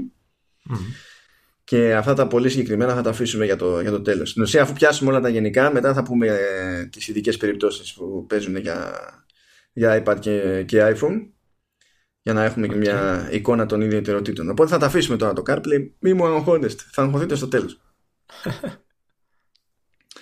ε, τώρα στην αρχή είπαμε μια ατάκα για την απόδοση ότι είναι όντως ε, ακόμα και τώρα που, είναι, είμαστε σε beta και είναι κάποια πράγματα αναμενόμενα στο γάμο του Καγκιόζη ε, ότι ε, η συμπεριφορά γενικά είναι καλή στις συσκευές μας παρότι δεν είμαστε σε φάση με τις, α, απόλυτα τελευταίες CPU ξέρω εγώ.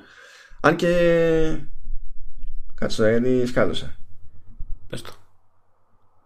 Ε, SM11 στο, τι, στο iPhone. Ε, τι, ε, το iPhone 8, ε, τι έχει; Με 11 δεν είσαι. Ε, ναι, τον 11, τον 11. Ναι. Με 11, με 11. Εντάξει, είσαι και καλά ένα κλικ πίσω. Εγώ που είμαι περισσότερα κλικ πίσω και πάλι δεν έχω παράπονο. Απλά να πούμε δύο... Α, α, ε, εγώ απλά το έλεγα, το, το σχόλιο το έκανα με το iPad που είναι το iPad Pro το πρώτο, το 9,7 που είναι νομίζω με τον... Πρέπει να είναι με τον 9X εκείνο. Ναι, οπότε είμαι και εγώ αρκετά κλικ. Ναι. Παρ' όλα αυτά και σε αυτό μια χαρά πάει. Ε, λοιπόν, να πούμε κάποια πράγματα που έχει τάξει η, η Apple. Βέβαια δεν τα τάζει σε όλα τα μοντέλα, ούτε λέει όταν διευκρινίζει σε ποια μοντέλα δεν εξηγεί μέχρι στιγμής τι γίνεται σε άλλα μοντέλα. Ε, λέει λοιπόν ότι ε, εφαρμογές μπορούν να ξεκινάνε έως και στο μισό χρόνο σχέση με πριν. Λέει ότι είναι πιο γρήγορο το ξεκλείδωμα με, με Face ID σε όλα τα αντίστοιχα μοντέλα λέει και 30% πιο γρήγορο το ξεκλείδωμα. Ε, που προφανώς εξαρτάται από το τι έχει ο καθένας. Αυτό που πιάνει τόπο γενικότερα είναι τα, τα μικρότερα downloads των, των εφαρμογών. Γιατί αλλάζει ο τρόπος με τον οποίο τέλος πάντων πακετάρονται τα, πακετάρονται τα δεδομένα. Οπότε λέει ότι οι εφαρμογές επί iOS 13 θα έχουν το περιθώριο να είναι ως και 50% μικρότερες σε όγκο. Αυτό θα πρέπει να, το, να ασχοληθεί ο developer ή θα το κάνει αυτόματα το σύστημα; Ο, θα πρέπει να ασχοληθεί ο developer. Αλλά δεν θα έχει επιλογή ο developer. Δηλαδή δεν έχει φάση δεν θέλω. Διότι ως συνήθως η Apple από ένα σημείο και έπειτα το, τη νέα μέθοδο την κάνει υποχρεωτική. Οπότε όταν ο developer μάθει ότι είναι υποχρεωτική και συνειδητοποιήσει ότι ή θα κάνει αυτό ή δεν θα περάσει αυτό που θέλει να περάσει στο App Store, ε, θα κάνει αυτό που πρέπει. Ναι. Ε, και αντίστοιχα ε, λέει ότι έως κατά μέσο όρο δηλαδή έως και 60% μικρότερα τα, τα updates των εφαρμογών. Δεν είναι μικρές αποκλήσεις αυτές. Είναι μεγάλες. Ε, αν ε, συνειδητοποιήσω ότι πολλές φορές χρειάζεται να κατεβάσεις με data και όχι σε Wi-Fi δεν ε, μας χαλάνε αυτές οι αλλαγές. Εγώ θέλω να δω με το Facebook τι θα γίνει. Το οποίο πόσο φτάνει, είναι καμιά 200 MB, πόσο είναι η εφαρμογή. Είναι 250, 260, που και αυτή είναι βελτίωση, έτσι. Γιατί όταν έπρεπε να έχει διπλά binaries για 32 και 64 bit, είχε φτάσει σε 500 Ε, τώρα θεωρητικά θα πέσει κάτω από τα 200, έτσι. Κανονικά, το κανονικά πρέπει να πέσει κάτω από τα 200. Αλλά Facebook είναι αυτό. Ξέρω εγώ. Μπορεί να το θεωρήσει ευκαιρία για να χώσει και άλλες ideas μέσα. Δηλαδή, ξέρω εγώ τι να πω. Next up, AR. Εντάξει, απλά τα πράγματα. Πάμε παρακάτω. Κοίτα, η αλήθεια, η αλήθεια είναι ότι δεν σου τάζει καν παπάντζες σε εφαρμογές. Απλά σου λέει, σου λέει σε τεχνικό επίπεδο. Το, δηλαδή, από τη μία ε, έχει το people occlusion που λέει ότι αντιλαμβάνεται τέλος πάντων το σύστημα ότι ε, μπροστά ή πίσω από ένα εικονικό αντικείμενο υπάρχει άνθρωπος. Οπότε το χειρίζεται αναλόγως και ξέρει πότε να το δείξει, πώς να το δείξει, μισό, ολόκληρο κτλ. Το οποίο είναι καλή φάση, αλλά το πιο εντυπωσιακό για μένα είναι ότι υποστηρίζει στο πλαίσιο του AR ε, live motion capture. Okay.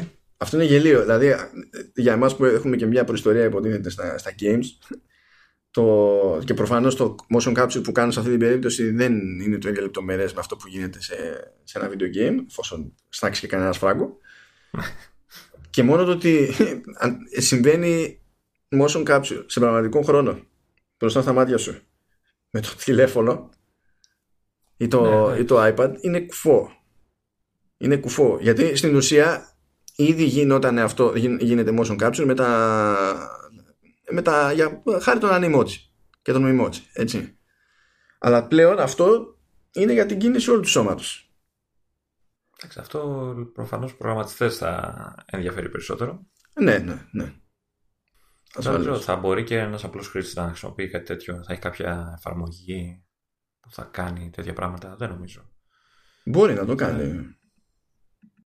Μπορεί, μπορεί να το κάνει. Γιατί κοίτα, υπάρχουν, κάποια, υπάρχουν εφαρμογές, ξέρω εγώ, όπου μπορείς να φτιάξεις και καλά να χρησιμοποιήσεις δικά σου εικονικά αντικείμενα σε, ξέρεις, με φόντο ένα πραγματικό χώρο ε, και να φτιάξεις κάτι που να είναι σαν βίντεο με την πάρτι σου σε εικονικό χώρο.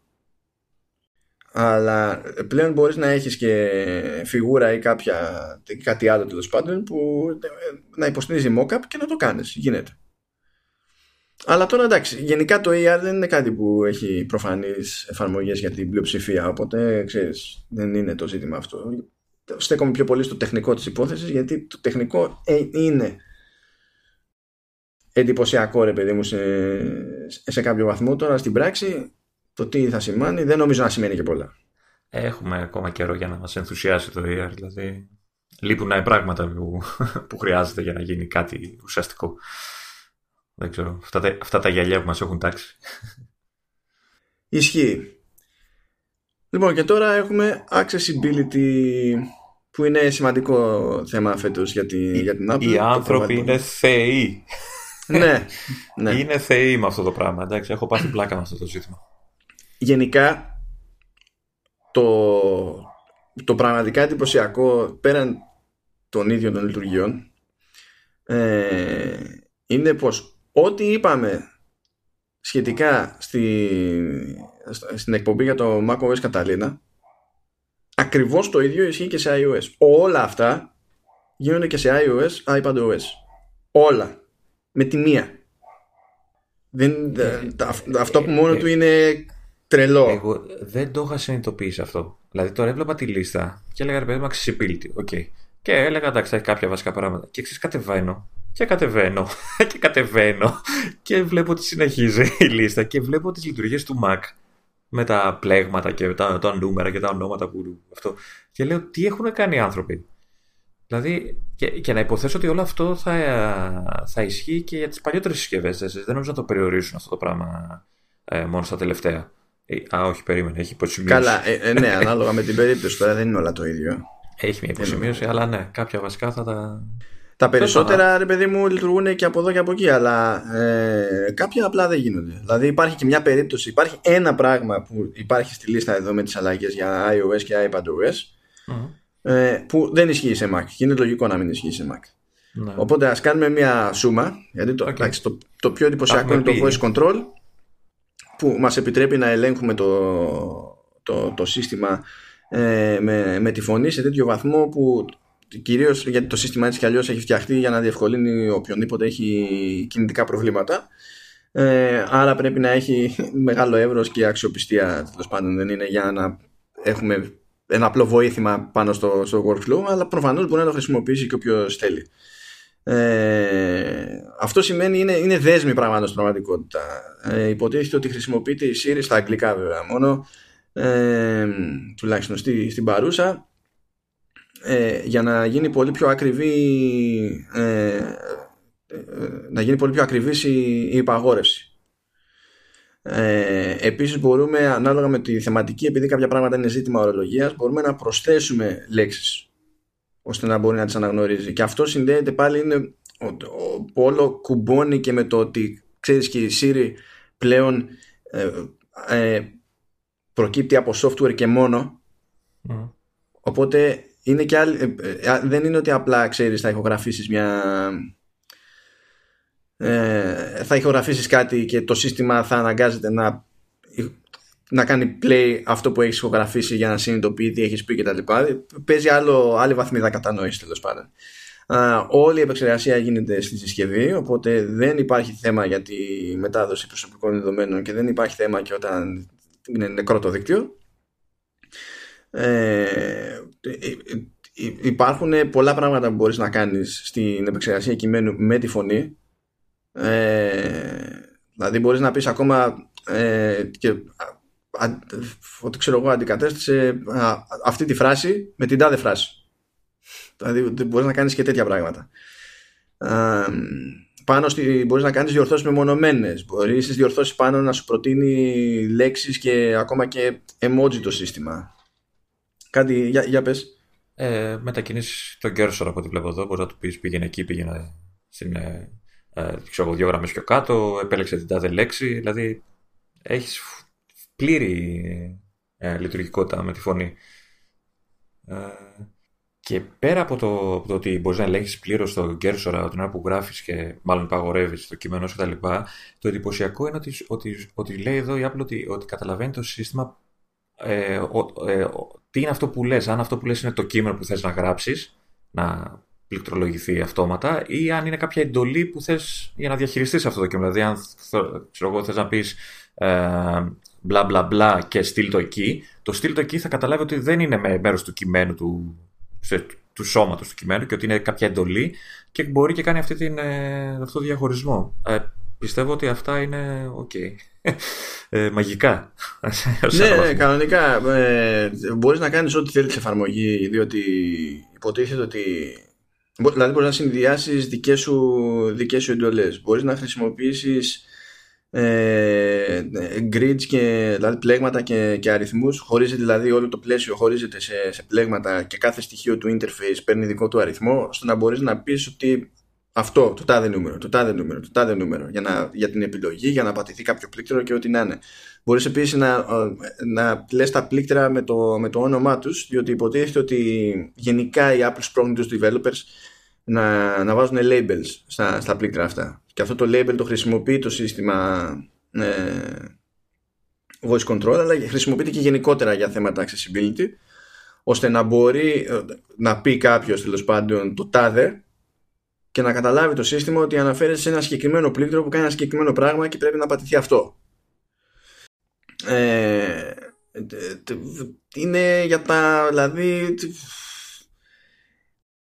πραγματικά είναι για τα μπορείς να κάνεις ακόμα και περιφραστικά ε, χειρονομίες με τη, με τη φωνή σου δηλαδή μπορείς να πεις tap, μπορείς να πεις zoom, μπορείς να πεις swipe μπορείς να πεις home button που αυτά ισχύουν προφανώς σε, σε iOS γιατί home button δεν είναι αυτό. Μπορείς να τα πεις αυτά τα πράγματα και καταλαβαίνει το σύστημα τι πρέπει να κάνεις. Δεν είναι ότι μένεις μέσα σε μια εφαρμογή και καλά το σύστημα λειτουργεί εκεί και μετά ήρθε το τέλος και πρέπει να πας τελείως αλλού για να κάνεις κάτι άλλο. Ε, δεν καταλαβαίνω αυτό που λέει για, τα, για τις ε, εντολές που μπορείς να δημιουργήσεις με, με πολλά βήματα, χειρονομίες και τέτοια που λέει. Δεν ξέρω ναι. το, το, τι ακριβώς κάνει αυτό το πράγμα.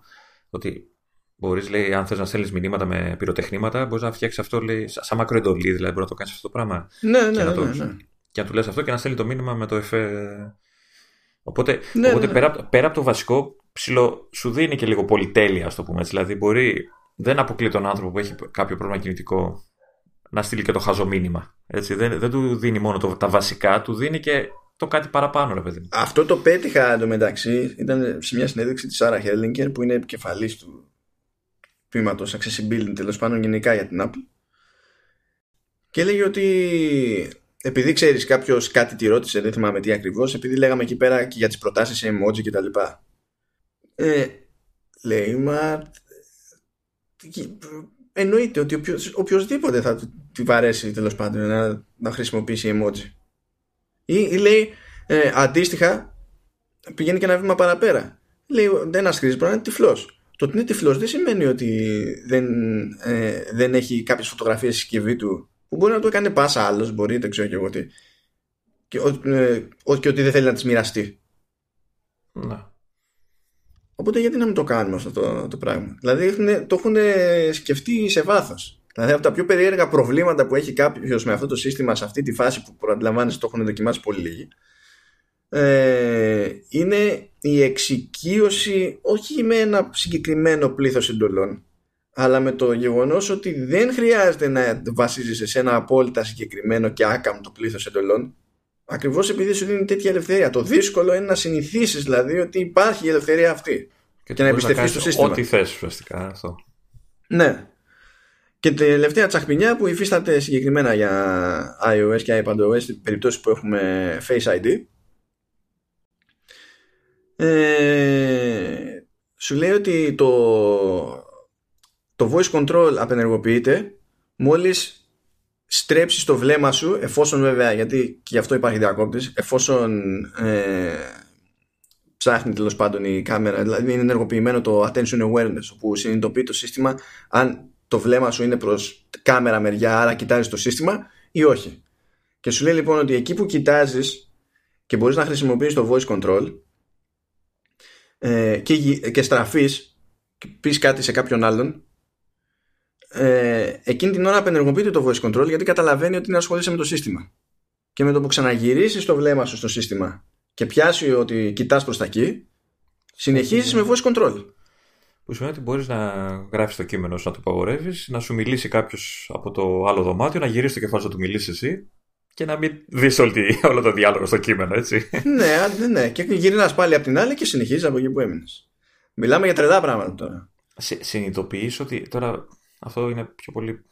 Το, το εικάζω, αλλά δεν νομίζω ότι θα έχει θέμα. Ε, ότι όλο αυτό το πράγμα θα μπορεί κάποιος χρήστης που ε, επιλέγει μια AI συσκευή ε, να το χρησιμοποιήσει επιτόπου γιατί, ε, γιατί έχει η, η συσκευασία της, μέσα η συσκευή ε, περιλαμβάνει ήδη μικρόφωνο, έτσι, έχει το hands free. Ε, οπότε δεν χρειάζεται να αγοράσεις και μικρόφωνο. Θα πεις, αν πάρει ένα εξειδικευμένο μικρόφωνο, τα αποτελέσματα θα είναι καλύτερα. Ε, προφανώς είναι καλύτερα και λειτουργεί χωρίς μικρόφωνο από την άποψη ότι α, έχει το, το στείνεις και σε ακούει. Δεν είναι, ναι, αφού έχει α, τραβάει το μικρόφωνο. Έχει το μικρόφωνο η ίδια συσκευή. Ενώ στο Mac, ας πούμε, ε, νομίζω, όχι, έχει και ο Mac, δεν έχει, έχει ενσωματωμένο μικρόφωνο, αλλά το, είδα, το δείξανε με μικρόφωνο uh, headset αυτή. Ε, ναι. Οπότε ακόμα και αυτό ότι... Ναι, το, το έχει με headset γιατί σου λέει εντάξει, άμα είναι κάποιος με ναι. κινητικά προβλήματα είναι πιο πιθανό. Οπότε ουσιαστικά και στο Mac και στο Mac μπορείς να το χρησιμοποιήσεις χωρίς επιπλέον συστατικά κόστος. Δηλαδή έχεις ήδη όλα όσα χρειάζεται για να κάνεις όλο αυτό το πράγμα. Ναι, μα νομίζω οι μόνοι Mac που δεν έχουν ενσωματωμένο μικρόφωνο είναι η Mac Mini και ο Mac Pro. Ναι. Όλοι οι άλλοι έχουν ενσωματωμένο μικρόφωνο. Έτσι κι αλλιώς τα, τα MacBook πουλάνε, είναι, έχουν τη μερίδα του λέω πωλήσεις mm. στο σύνολο των Mac. Οπότε ε, ο κανόνας είναι να έχεις πρόχειρο μικρόφωνο. Να. Τρελά, τρελά αυτά τα πράγματα και πέτυχα και μια συνέντευξη ενός άλλου τύπου της Apple που ήταν από την πρώτη φουριά στην ομάδα accessibility της Apple που ξεκίνησε πριν από 10 χρόνια. Και ήταν λέει με τρία άτομα και ο συγκεκριμένος που ήταν από την πρώτη την τριάδα ε, είναι τυφλός τέρμα. Okay. Δηλαδή με τη μία είπανε ότι για να, για να υπάρχει ελπίδα να ξέρουμε τι κάνουμε σε αυτή την ιστορία πρέπει να μπει στην εταιρεία κόσμος που να, που να καταλαβαίνει αντιμετωπίζει αυτά τα πράγματα και να συνειδητοποιεί ναι. γιατί εγώ που να τα φανταστώ ξέρω εγώ ναι. δεν τραβάω τέτοιο, τέτοιο ζόρι.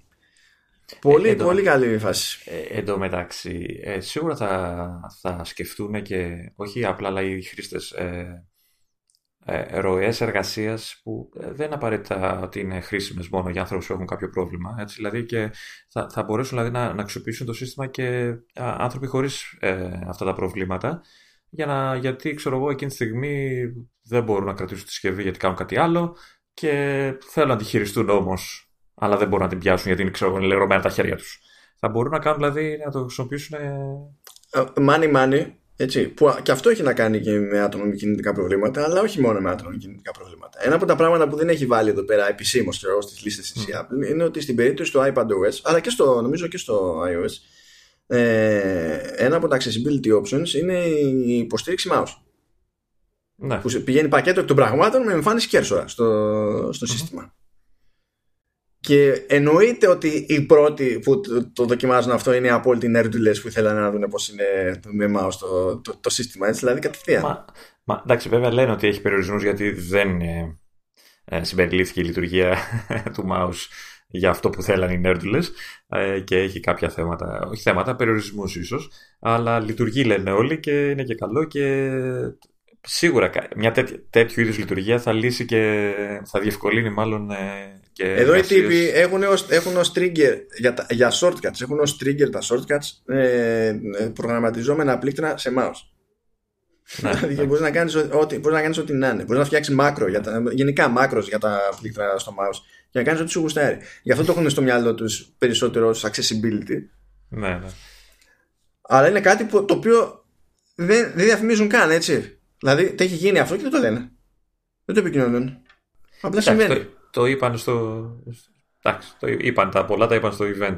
Εντάξει. Ναι, ρε παιδί, αλλά θέλω να σου πω, ξέρεις ότι δεν, από ένα σημείο και έπειτα δεν, δεν χωράει η κατάσταση άλλο. Δηλαδή, Θέλω να πιστεύω ότι, ότι όσο πλησιάζει η ημερομηνία της κυκλοφορίας των νέων λειτουργικών, η επίσημη κυκλοφορία εννοώ, ε, θα σκάσουν διαφημίσεις για αυτό το θέμα. Δεν νομίζω θα το αφήσει έτσι στην τύχη του. Εντάξει, και εγώ δεν πιστεύω. Απλά θέλω. Τώρα ξέρεις που είναι πάνω στην τούρλα, ρε και, παιδί μου. Και, και μόνος σε ενημέρωση, έτσι, δηλαδή για να ενημερώσει ανθρώπους που περιμένουν κάτι τέτοιο για να μπορέσουν να χρησιμοποιήσουν την όποια συσκευή. Νομίζω θα είναι, θα είναι χαζό από μέρο να μην το επικοινωνήσει λίγο καλύτερα. Ε, κοίτα, να σου πω την προσπάθεια την έχει κάνει ήδη από την άποψη ότι έχει, έκλεισε τόσο, και έδωσε τόσο χώρο σε τέτοιο θέμα σε, στο conference και φρόντισε να έχει πρόχειρο, πρό, πρόχειρα και άτομα από την ομάδα του Accessibility για, για πολλές εκπομπές και πολλά, πολλές συνεντεύξεις. Που άλλες χρονιές δεν έπαιζε αυτό σε, τέτοιο, σε τέτοια έκταση. Δηλαδή το έχει πιστέψει αυτό ρε παιδί μου η εταιρεία. Ναι, ε, όχι δεν διαφωνώ σε αυτό. Απλά, απλά το conference είναι λίγο ιδιαίτερο, είναι λίγο εξειδικευμένο. Δηλαδή ε, ο, ο, ο περισσότερος κόσμος είναι ένα συγκεκριμένο κοινό, ρε παιδί μου. Εγώ Ναι, αλλά από εκεί ξεκινάει. Γιατί αν ο developer δεν βάλει labels για τα πλήκτρα που λέμε, ό,τι και να κάνει μετά το voice control, δεν θα έχει ελπίδα. Σύμφωνοι. Δεν λέω ότι δεν έπρεπε. Απλά θα ήθελα να το δω και σε πιο mainstream κατάσταση. Ε, να το διαφημίσει. Ε, ώστε να το μάθει ο κόσμος που τον ενδιαφέρει να χρησιμοποιήσει ένα τέτοιο σύστημα. Ότι υπάρχει και ότι αν θέλεις να, να χρησιμοποιήσεις μια συσκευή για να είναι υπολογιστή, μπορείς να επιλέξεις Apple γιατί έκανε αυτά τα πράγματα. Έχει κάνει αυτά τα πράγματα και μπορείς να το ε, να χρησιμοποιήσεις και εσύ το, το οτιδήποτε. Ε, θα το, εγώ πιστεύω θα το δούμε όσο πλησιάζει η ημερομηνία ή και μετά την ημερομηνία κυκλοφορίας των λειτουργικών. Καλά, πολλά τα δείχνει και μετά. Ε, Πώς κάνει και με iPhone και με iPad. Ναι, ναι. Φροντίζει όλο το ναι. χρόνο να έχει μια ροή με διαφημιστικά σποτάκια. Ναι. Πότε θεματικά, πότε όχι. Οπότε είναι σχετικό. Αλλά ναι, εντάξει. Ο, ωραία πράγματα. Ε, και θα πιάσουμε άλλο ένα θεματάκι μικρό σήμερα γιατί πραγματικά δεν. Δηλαδή τα, τα, τα, τα είδαμε λίγο με Λεωνίδα σε κάποια φάση που δεν μας ακούγατε. Ε, και πολύ απλά δεν υπάρχει Εκτός αν ξεχάσεις το μοντάζ να τα κόψεις και να τα ακούσουμε. Πραγματικά δεν υπάρχει ελπίδα και όχι απλά δεν υπάρχει ελπίδα. Είναι ούτε στη μέση δεν έχουμε φτάσει. Δηλαδή θα, θα το πάμε σε, σε τρία κομμάτια. Αλλιώς δεν, αλλιώς δεν. Οπότε θα πιάσουμε ένα μικρό ακόμη ε, κοίτα, ε, τώρα είσαι και εσύ υπερβολικός, αφού μόνο dark mode δεν έχει τίποτα άλλο το καινούριο iOS. Ε, εγώ τα λέω. Αλλά να πηγαίνω με θυσία και πάλι παράπονο έχει. δηλαδή, εντάξει. Τι να σου κάνω. Ε, εν τω μεταξύ, πόσο λογική και σωστή κίνηση μου φαίνεται που πήγα και έβαλα μπρίζο στο λάπτοπ. Όταν ξεκινήσαμε. Κλάφτα, κλάφτα. Απλά κλάφτα. Ε, τι έχει μείνει στο μενού λοιπόν, για την ώρα Πέχ... τουλάχιστον έχει μείνει το, το App Παιχνιδάκια, παιχνιδάκια, παιχνιδάκια. Τι παιχνιδάκια, έχει υποστήριξη για αραβικά και εβραϊκά, Λεωνίδα. Τι δεν παίζουν με αυτά. Τι, τι κάνεις και Σα, Σαλάμ αλέκομ παιχνιδάκια. ε, εντάξει, έχεις σκάσει μέσα στη μέση το, το tab του Apple Arcade το οποίο είναι κενό και έχει και διαφημιστικό μήνυμα. Έχει μια ωραία, ένα ωραίο σκίτσο. Τι είναι αυτό, ένα. Ποιος ήταν. Έχει. Ε, εναλλάσσονται, έχει μερικά. Α. Είπα εναλλάσσονται και ενεργοποιείται η Siri. Ε, ρε Siri. Μάθε ποιο είναι το shortcut σου. Ένα είναι. Ένα είναι το ρημάδι. λοιπόν, ναι, τέλος ε, πάντων. Περί τώρα σου πω ότι θα βάζοντα την beta και βλέποντας το καινούριο tab με το Apple Arcade ε, γεννήθηκε μέσα η πρώτη μου μεγάλη διαφωνία για όλο το καινούριο layout του App Store πήγαν και μου θάψανε τις ενημερώσεις των εφαρμογών σε άλλο σημείο και ψάχναν αυτό, αυτό, ναι, αυτό, με, αυτό με ζόρισε. Με ζόρισε και εμένα. Επειδή δεν υπάρχει, πριν υπήρχε tab για τα, για τα updates, τώρα δεν υπάρχει tab γιατί έπρεπε να δοθεί ο χώρος τέλος πάντων για, το, για την κατέλα του, του Apple Arcade. Η, η, πλάκα είναι ότι ε, το, το, το, είδα με τον, με τον δύσκολο τρόπο γιατί άνοιξα το App Store, είχα κάνει τον beta και άνοιξα το App Store για να δω αν έχει update καμία εφαρμογή, ρε παιδί μου. και αυτόματα χωρί να κοιτάξω καν τι γράφει από κάτω. Πάτσα το σημείο που έχω συνηθίσει τόσο καιρό και πατάω για να μπω στις ενημερώσεις και μου βγάλει αυτό το, τα σκίτσα και τα φωτογραφίες. Πάει, πάει, χάλασε. Ε, το πάτησα ε, και είναι άλλο πράγμα. πού πήγαν όλα και ψαχρώνω να βρω πού είναι. Τι έχουν κάνει παιδιά, φροντίζει σε κάθε καρτέλα η εφαρμογή να δείχνει πάνω δεξιά το εικονίδιο του Apple ID και υποτίθεται ότι ο, αν έχεις σκανάρει το σύστημα για update σου βγάζει εκεί το νουμεράκι με τις εκκρεμείς αναβαθμίσεις ή πρέπει να πατήσεις εκεί το, το profile pic να ανοίξει η άλλη καρτέλα και εκεί κάνοντας ε, κάνοντας ε, scroll προς τα κάτω δηλαδή το, έχω ξεχάσει πως το λένε κάπως το λένε αυτό τώρα σαν, σαν κίνηση με το, το swipe, rubber band ε, ναι, swipe to refresh ναι, ναι κάνετε ναι. στην ουσία Pull, pull to refresh. Pull. Α, pull to refresh, σωστά. Ναι. Mm. Κάνεις pull to refresh για να σιγουρευτείς ότι θα τσεκάρει για τα updates και τότε σου σκάει εκεί πέρα από κάτω τη λίστα, τη λίστα με τα updates. Είναι δεν... δεν ήταν πολύ καλή βάση αυτή. Ε, με στραχώρησε. Δηλαδή, το καλό που του θέλω το Apple Arcade να είναι καλό και, σαν υπηρεσία γιατί α, δεν, δεν πρέπει να, να παίζουν με, με μένα και τις ενημερώσεις. Έχω μια ιδιαίτερη σχέση. Εδώ που λέει arcade, η ατάκα είναι games that define games. Coming soon. δεν υπόσχονται κάτι ιδιαίτερο. Δεν υπόσχονται. Δηλαδή μόνο, μόνο ότι καλύτερο υπήρξε ποτέ υπόσχονται. Εντάξει. Ναι. Είναι, είναι χαμηλό τόνο. Κρατάνε έτσι.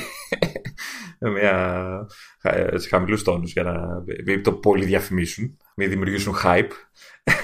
Απλά λένε ότι θα είναι το καλύτερο όλο. Εντάξει. Εντάξει. Στην ουσία, όταν πατάς το profile pic, ανοίγει το account και το έχουν συνδέσει όλο αυτό με το account. Mm. Και έχουν φορά παρτίδα πλέον το τι έχεις αγοράσει. Έχουν ακριβώς από κάτω συντόμευση για να δεις ποιες είναι οι ενεργές συνδρομές σου. Νομίζω εκεί μέσα είναι και το, τα family, το family κομμάτι, έτσι, family sharing και όλα αυτά. Αν δεν κάνω λάθος. Όχι, δεν το βλέπω εδώ. Η family sharing πρέπει να είναι στο, στο iCloud. Στη στιγμή στο iCloud. Εκτός αν είναι κάτι, αν πατήσω. Ε, έχει, έχει νομίζω. Σε δεύτερο επίπεδο, αν πατήσω το ID μου. Ε, εκεί στα αγορασμένα που, Εκεί που λες αγορασμένα, όταν έχεις ενεργοποιημένο το family sharing, ε, εμφανίζεις και τις αγορές των υπολείπων, όπως το έκανε παλιότερα. Α, εντάξει. Ότο, γιατί για να πας στο family sharing γενικά πρέπει όχι, Α, όχι ναι, πατήσεις το profile pic, το, το, το, πρώτο το μικρό, πρέπει να πατήσεις και στη, στο, στην κάρτα που προκύπτει, mm. να ξαναπατήσεις το account σου και σε πηγαίνει μετά. Ναι. Α, αυτό γενικά ε... είναι ωραίο που τα συγκεντρώσανε. Άσχετα αν δεν μας αρέσει στο ναι. App Store. Αλλά είναι ωραίο που τα συγκεντρώσανε έτσι όλα μαζί. Ha, μια, δυστυχώς για το όλους, ναι, μια εκκρεμότητα έχω από το ζήτημα του accessibility. Sorry, sorry, sorry. ε, παλιότερα ήταν θαμένο σαν κατηγορία. Ε, ήταν δηλαδή πήγαινε settings τέλος πάντων και ήταν κάπου στο general μέσα και ήταν και accessibility. Ε, τώρα το έχουν πολύ πιο, το έχουν πολύ πιο ψηλά. Τώρα είναι δική του κατηγορία μαζί με όλες τις υπόλοιπες. Ε, στο κεντρικό μενού, έτσι. Δεν χρειάζεται να ε, μπαίνω, βγαίνεις. Ναι, ναι. ναι, είναι στο πρώτο άνοιγμα του, της εφαρμογής settings και εντάξει πέρα από κάτι βασικά do not disturb airplay mode και τα λοιπά που είναι επιτόπου ρυθμίσεις στην ουσία είναι πάω πω τέταρτη θέση Πρώτη είναι General, Control Center είναι δεύτερη, Display and Brightness είναι τρίτη κατηγορία, τέταρτη ε, κατηγορία Accessibility. Πάνω από Wallpaper, πάνω από Siri. Γιατί ε, και αυτό είναι statement. Ναι, ναι, εννοείται. εννοείται. Ε, άτε, αφού είπες εσύ αυτή την εκκρεμότητα, να πω και εγώ μια λεπτομέρεια που την έλεγα και εκτός ε, podcast. Μιας και τελειώνουμε τώρα έτσι να μαζευτούμε. Αυτό που μου άρεσε, βέβαια, τώρα κάνω μια γύρα γρήγορη και βλέπω δεν είναι ακόμα σε όλα, αλλά σε πολλές εφαρμογές ε, του συστήματος, έτσι, δεν ξέρω αν θα υποστηρίζεται αργότερα και από τρίτους, ε, σου δίνει τη δυνατότητα να ε, επιλέξεις αυτόνομα τη γλώσσα της εφαρμογής. Ε, π.χ. ας πούμε ε, στο, στο mail, αν μπεις στις ρυθμίσεις του mail στα settings, έχει μια γλώσσα που, ε, μια, ένα setting που λέει γλώσσα, προτιμόμενη γλώσσα και μπορείς, ενώ το, όλο το σύστημα ξέρω, το έχεις στα ελληνικά, το mail να το mm. βλέπεις στα αγγλικά ή στη γλώσσα που έχεις επιλέξει ε, και θες. Ε, ωραίο, ωραία λεπτομέρεια. Εντάξει, δεν τους μπορώ άλλο. Δεν τους μπορώ άλλο. Έκανα pull το refresh ε. και μου βγάζει updates για keynote, numbers και pages. Τώρα; τώρα, ναι, τώρα. Τέλος πάντων, ωραία η λεπτομέρεια αυτή που βρήκα εκεί με τη γλώσσα. Ε, δεν ξέρω Ναι. πόσο χρήσιμο είναι, αλλά. Κοίτα, είναι αυτόματα χρήσιμο σε περίπτωση που παίζει εφαρμογή που έχει άθλια μετάφραση. Αυτό Γιατί είναι το λες μόνιμα. αυτό, είναι, είναι σπάνιο. Δεν ξέρω, δεν ξέρω. δεν ξέρω πώς μπορεί να συμβεί αυτό. Πώς πώς συναντάτε το φαινόμενο στη φύση. Δεν αντιλαμβάνομαι ούτε Και εγώ. άλλη μια λεπτομέρεια, η οποία την, την είχα δει στις- σε βιντεάκια, το, το- την είχαν ανακαλύψει άλλοι και το, το έκανα κι εγώ και ε, μου έκανε εντύπωση γιατί με εκνεύριζε.